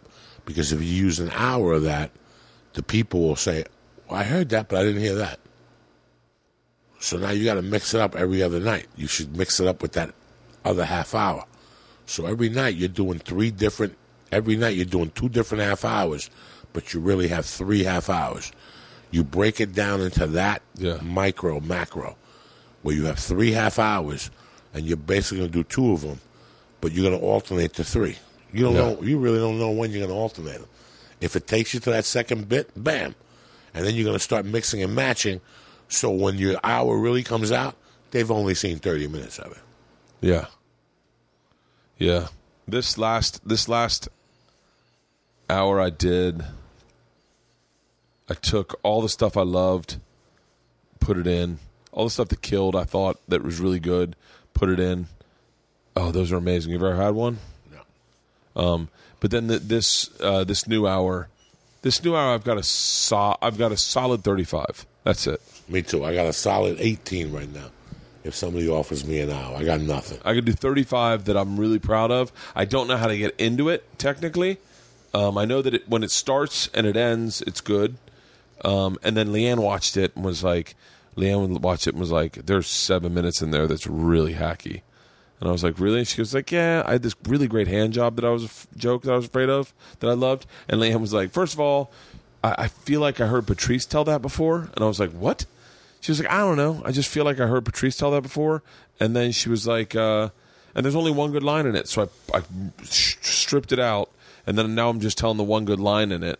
And then, uh, and I have this, this, uh, this fucking Ralph Sampson bit that I'm, that if I could use Dune Buggy Jones, that's the fucking greatest, Joey. That's the fucking greatest, man. We should do the. Why don't? Why haven't we never done a theater together? Like me, you, and Tommy, or me, you, and Ari, just to, for like not for the money, but for the fun and to watch each other's sets and to help each other out. Is it because we don't have the same agents? Yeah, probably. Probably. They've tried. They've tried to put a couple things together, but we're always so. We're all doing our own thing, man. It would just be fun for the like me, you, Stanhope, and Ralphie. Like just do it. Just do a theater together. And and and do favored nations, which I'm sure isn't fair to to three of you guys, but but like but like like because you guys all, I mean, you guys would sell the majority of the tickets. Yeah, but, like still, it would still be fun. be fun. I just don't know how long I could tolerate it. There's too many personalities to deal with. yeah, It's too much for me. You know, what people don't realize in this fucking town, yeah, that nobody will ever tell you is that I've known Stanhope since 1991. yeah, None of you motherfuckers. You heard of him in 2000. Yeah. I already knew in 92 that Stanhope was going to be something. First time I saw him, he was a feature act in Boulder. Yeah, And he, came, and he stayed at my house. yeah. And then he came back the next year. He was a headliner. He had Evening at the Improv. Really? Then he disappeared. And I kept hearing rumblings about this kid that lives in his car that's fucking hilarious. And I forgot his name. And I asked somebody one day, does this kid have long hair and is really dirty? I go, is his name? And they said Doug. And I go, that's him. So I lived in Seattle and I was hearing about Doug. And then he destroyed the San Francisco comedy competition. The one he did against Dane. Yeah, and they robbed his car, and he had to get a he had to go to a secondhand store and buy a suit, and he won the ten thousand and all that stuff, and and that's when Doug was making like a a splatter. Like I remember, Doug. Listen, the first time Joe Rogan seen Doug Stanhope, it wasn't pretty. Joe left there like, what the fuck was that? Because Really? Joe was straight then. Really? Joe was very straight. And the first thing Joe said to me the next morning was, that guy drank 12 beers on stage. He's got a problem. That's what Joe looked at. Like, that's the first thing Joe noticed. Really? Like, Joe was like, he did 12 beers, he drank eight shots. Like, that's how uptight Joe used to be. Really? Before Joe smoked pot, there's a story about Joe going off on me, Ricky, and Ralphie for getting high behind the comedy store one Wait, day. Ricky Cruz. Ricky Cruz and I went to college together. Me, Ricky, and Ralphie, one night they were going to that strip club. What's that stupid strip club down No the clown room. No, no. The one down the corner from the comedy store. Oh, the the I know the one. the right on- popular one. Yeah, right across from Dublin. And we didn't want to go. And they kept going, why not? We we got shit to do. Joe had his buddies there, and we were smoking a joint. And Joe's like, this is why you guys stayed here? What's wrong with you guys? You guys have a problem. really? Yeah, man. And then about a year later, he met Eddie, and he started getting high, and then everything Bravo. changed. then everything changed. Like he lightened up a hundred. Once he started smoking pot, it was two different people. Really? He called me that night. He goes, "I just had the best ice cream sundae I've ever had in my life." I go, "What are you talking about?" He goes, "I got high tonight. It was great." He did ecstasy too one time in Dallas when I first met him. Like no, like I was doing drugs, but he wasn't. And he did ecstasy, and he was hmm. pissed. Like he was pissed that he did it. Joe's very self conscious. Joe's very self conscious, like we all are, but he's a Oh, little yeah, bit more. Pretty bad. So it was really weird that that's how Joe was to her. Like Joe was very by the book, and then weed and life, and he met his wife and kids, and Yeah. now he's the man he is. You know, you know, we all have grown. You know, when Josh said those statements about me, I felt the growth, but we've all grown. You know, but the Stanhope thing, like I love Doug Stanhope. Oh, I love Doug. I love everything about Doug. I've known Doug's mother Yeah. with the fake tits, the cats. Doug just shows up with nine people. I don't want to be around. yeah. Like last week, he was in town, Oh, was he? and his publicist called me, and they said, "Does he wants to do the podcast?" I said, "He can do the podcast, but here are the rules, because it's my fucking podcast." Was he on your podcast? No, because we couldn't come to. I love Doug. Yeah. But he's in a show with four people. I can't have that in my podcast. Yeah. I can't have four people in my office. They drive me crazy. Yeah. You know, and, and, and they're hippies, whatever the fuck. I can't have that. I can't have that. Whatever the fuck. I can't have that. I love Yeah. Doug. Doug's my brother. He's my brother, bro. Yeah. My brother. I love him more. I love him more than most. I miss him. I miss him around the store because he would straighten people out. Like I love when he's on Joe's podcast. yeah. I encourage him to smoke. Like whenever he's on Joe's podcast, I'll stop and get a pack of Marlboro Lights from him really? because every time he puts a cigarette in his mouth and you hear this, look at Joe's face. Really? Oh my God, Joe! I forget. I, I forget. There's backstory with that. Joe will be talking to somebody and Doug will be here smoking, and every time he hears, he'll just look over like. Joe don't like cigarette smoke and shit. Yeah. So it's it's it's. I've known you know, I love. There's so many things I love to do right now, Yeah. but the reality is I'm 54 years old, and my plate's full. I got two weeks a month. My plate's full. Yeah. My plate's fucking full. You know, you want me to go somewhere like I'm doing uh, this month? I got three weeks. That's a rarity because Vegas is Where you like this month? Vegas, St. Louis, and then I got one night to Borgata. Oh, nice. So I fly in Friday, two in the afternoon. great. Go to my room, eat a steak, work out, go to bed early, get up Saturday, That's gonna be great. do the show, and I'm back on a 6 a.m. flight Sunday morning. I get to LA at 10:30. Uh, there's no drama in my life, bro, and it, and I feel bad for people. I really feel bad for people, but they don't understand that I get off on that. I have been like this since I'm 20. Yeah. When I was 20, I would play tricks on my friends. And I couldn't believe how crazy it would drive them. Like, just disappearing on a Friday. Yeah. And I'd just be home watching TV with a bong. And they'd be going, like, why didn't you, where were you Friday night? It's the oh. busiest night of the week. Doesn't mean nothing to me. Last week at Governor, some kid came up to me. And he was this great kid. But he asked me four times after the show, what, what, what are you drinking? You want to do a shot? I told him ten times. I don't want to do a shot. I'm just going to drink soda and talk to this guy here. You want to take a picture? Let's do it. Again, do you want to come on, man? What, what, what kind of shot do you want? Yeah. Dog, I don't want to. Eh, like they don't get it that I'm not going to budge at all. Yeah. Like people do not understand that it's the way I am, and you're not gonna. I don't give a fuck. Like I don't even like people who drink at dinner. Really? Like when I go to a restaurant with you and you start ordering cocktails, it bothers me. We came here to eat. You want to drink? Go somewhere else. go somewhere else. Take a fucking hike. When when I go to drink and snort coke, I want to drink and snort coke. Don't play pool. I don't want no darts flying through the fucking air while I'm trying to play pool. Yeah, when I drink and snort, I don't want movement. I don't like movement. Yeah. Like if right now me and you brought two chicks here, I don't like a lot of movement. Once they start talking, and relax. Let's call my friend. No, don't call your friend Cindy because no, ain't nobody else coming here. I'll throw them out. I got a certain amount of coke. Both these are sucking dick, and that's all that's going to happen here tonight. I don't like no outsiders. Like that scene with in Goodfellas, when she said there was never no outsiders. Yeah. I grew up. There's no outsiders. Yeah. When I invite Bert to my house, don't bring somebody. Yeah. Come solo. Don't bring none of your creepy friends I don't know. I don't want them to see what we're doing here. Like oh. I was raised, you know what I'm saying? Like Oh. Yeah, yeah, I'm yeah. more secretive. I don't like movement when I get when I was snorting. You know why I didn't like people around me when I was doing coke? Why? Because I don't want to hear it. Yeah. I don't want to hear it. Snort the coke and shut your mouth and watch TV. All I didn't like people if I was doing coke. I didn't like people that messed with the radio. Anything. I was fucking driving Anything. nuts. Anything. Like, I was like, if we're listening to that song, let's listen to the whole song. No, no, no. Let's move it. The, the TV. Once it's six or seven people, I take my cocaine and go home. I like snorting with one or two. And women, like if I brought a woman, I never brought a woman up to my room that was 50 50. Really? Yeah, like if she's like, well, I have a boyfriend, listen, here's the deal. Yeah. I got an eight ball of coke. You want to do a line? We're going up to my room. But I'll tell you what. And within an hour, we'll put you to work. What does that mean? means you're going to be sucking dick, and I'm going to be eating your pussy and eating ass. And they would turn pale. Yeah.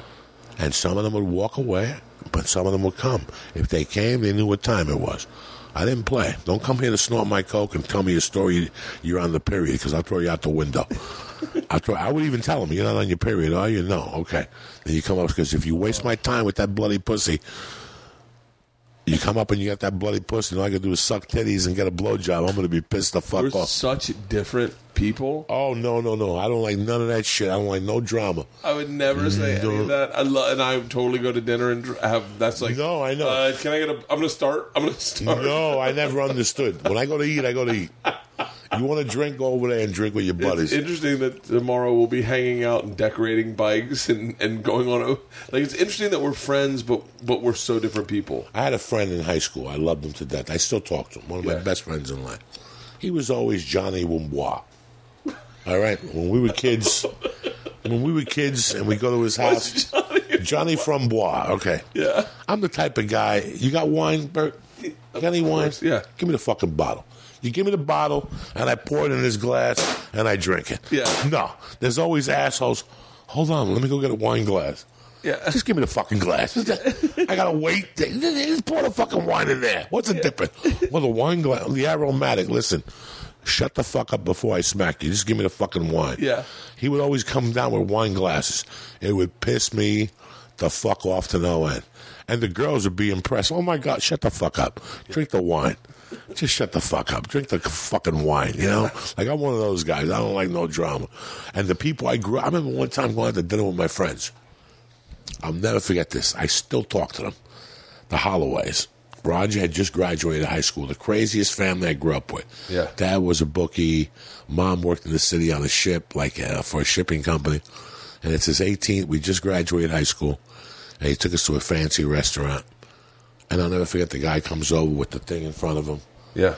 The Mr. Holloway says, "Can I get a bottle of wine?" The guy comes over with the thing in front of him, and he, you know, takes the bottle and he pours a little, and he tastes it first. I'll never forget in high school. In high school, my friend looked. And he goes, "Da, da, da, da, da. "Just give me the fucking wine." The guy's face turned pale. Really. Like, just give me the wine. I don't want no show. Yeah. You don't have to taste it. You don't do nothing. Just take a fucking hike. Give me the wine. Like we all froze at the table. Oh. Like I grew up with people like that. Like one time we were at a buffet, and some fat chick was eating ribs, and I kept looking at my friend Roger. and he was eating, but he kept looking at it. And he would look at it and he would get mad and he'd look at it. Finally, I saw him put the fork down and he threw the napkin down. He went up to the chicken. He goes, Let me ask you a question. Because he she kept eating all the spare ribs. There was this place that gave you half a spare rib. Yeah. And she was taking all of them and she was dipping her fat little fingers in the spare ribs and putting them back. Oh. And my friend, like two weeks after the incident with the fucking wine guy, Yeah. he went up to this chicken and he goes, Let me ask you a question. Before you eat that wing, before you eat that rib, do me a favor. Go to the bathroom, look at your ass, and ask yourself, do I really need this rib? I'll never forget, we turned purple. Yeah. The people I grew up with were very, like, we don't like chit chatter. yeah. There's no chit. Like, my wife, she would have got killed. Really. My friends would have stabbed her. That's so funny. Ter- ooh, Terry's, Terry's, someone- Terry's a sweetheart. Yeah, but she's so someone that. She likes to do chit chatter, I'm deaf. Yeah. Don't be chit chattering. If you got something to say, say it. Don't be chit chattering. Yeah. I don't like that uh, sitcom mentality, like little jokes. My friends would have killed her. Yeah. My friends would have stabbed her. They didn't like that either. You get in the car with them, shut the fuck up. Somebody comes to the window, say what you got to say. We're from that mentality. Yeah. Like, we don't know nothing. Hey, where's the park? I don't know. Are you guys going? I don't know where we're going. Go. you know, step on it. I don't know. You know, we don't know nothing. We came from that type of society, like Santeria, like Santeria, like the Cuban religion, yeah, yeah, right? yeah. It's so funny that I went to jiu-jitsu the other day, and there was a kid because I go to two different places to jiu-jitsu, and I went to this one place the one day, and the kid is has a friend of mine, and that guy's a big Santeria guy, and he goes, "Do you talk to him?" I go, "I talk to him three times a week. I'm just not involved in his type of Santeria." And he goes, "What do you mean?" I go, "I was raised with Santeria. You kept it quiet." He's raised like Jesus, that he's spreading the word and getting people that don't He wants really people know to know he's in Santeria. it's funny because I've been to his things, and it's white people who don't know what they're getting involved into. Yeah. They're just doing it to be cool. This is a place where religion is very uh, cliquish. People aren't really religious in California. Yeah. They're really not. They're they're they go to church because like I went to that church on the corner of Moorpark and Colfax. My wife goes to that church with the baby on Sundays. Yeah. Do you know why I never went back there? Why? Because a girl told me at church, "Oh my God, uh, the guy from Breaking Bad's father comes here." And the story. God. You know, I went to Catholic church once in Hollywood. The guy was the usher. That's the only people. People would go to James Woods. Yeah. Was the usher at that church. That's the only reason why people would go there was to see James Woods and to ask him questions about casino. That's not religion where I came from. Yeah. So it's so weird. He goes, Really? Is Santeria that much different? I go, No, it's more quiet than the Cuban religion. We're not throwing it in your fucking face. So you're sitting there going, What the fuck are these people doing? Yeah. It's more quiet. He's a black guy. He walks around with a white robe on. He's great at what he does, but it's two different styles. Yeah. You know, I came from a style, my whole society was very more quiet. Don't speak unless you're spoken to. If you don't know, shut the fuck up. Yeah. If you don't know, don't say to me, well, I didn't know. Then you shouldn't have said nothing. Right. If you didn't know, don't say nothing. Don't fucking say nothing, you know? That's the kind of. So it's kind of. Uh, that's where I'm different. Like, I don't like the chit chatter. Like, I guess, like Tom That's Segura. yeah. You and Segura. the When. I leave the store, like, I love comics, but it's so weird. Like, I don't find the social life with comics. Yeah. Like there's very few comics I have a social life with. I'm friends with Joe Rogan. He's my brother, but I'm not social with Joe Rogan.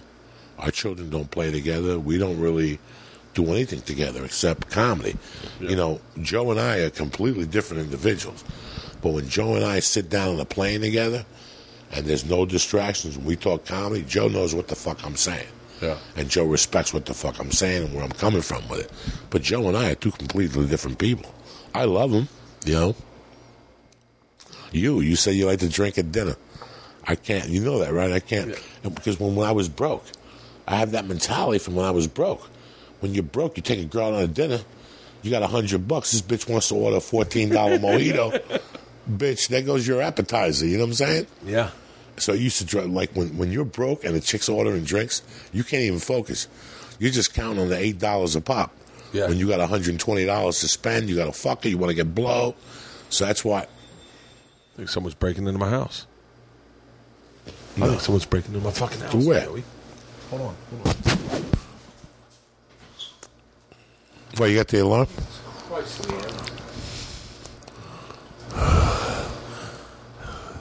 Holy shit. What did you hear? The garage door open. Oh, okay, I didn't hear shit. Piss my pants. I gotta piss. We should wrap this up, Joey. We've done three hours. What time is it? It's uh, midnight. Jesus Christ. Fuck yeah. It's midnight. Beautiful. Um, Thank you for having me. Brother, you know I love A you. pleasure. St. Louis next week. The Borgata, July 29th. That's it. I love you, brother. I love you. Uh, I'll uh, I'll talk to you after this. All right. I'll see you tomorrow. All right, brother. Bye.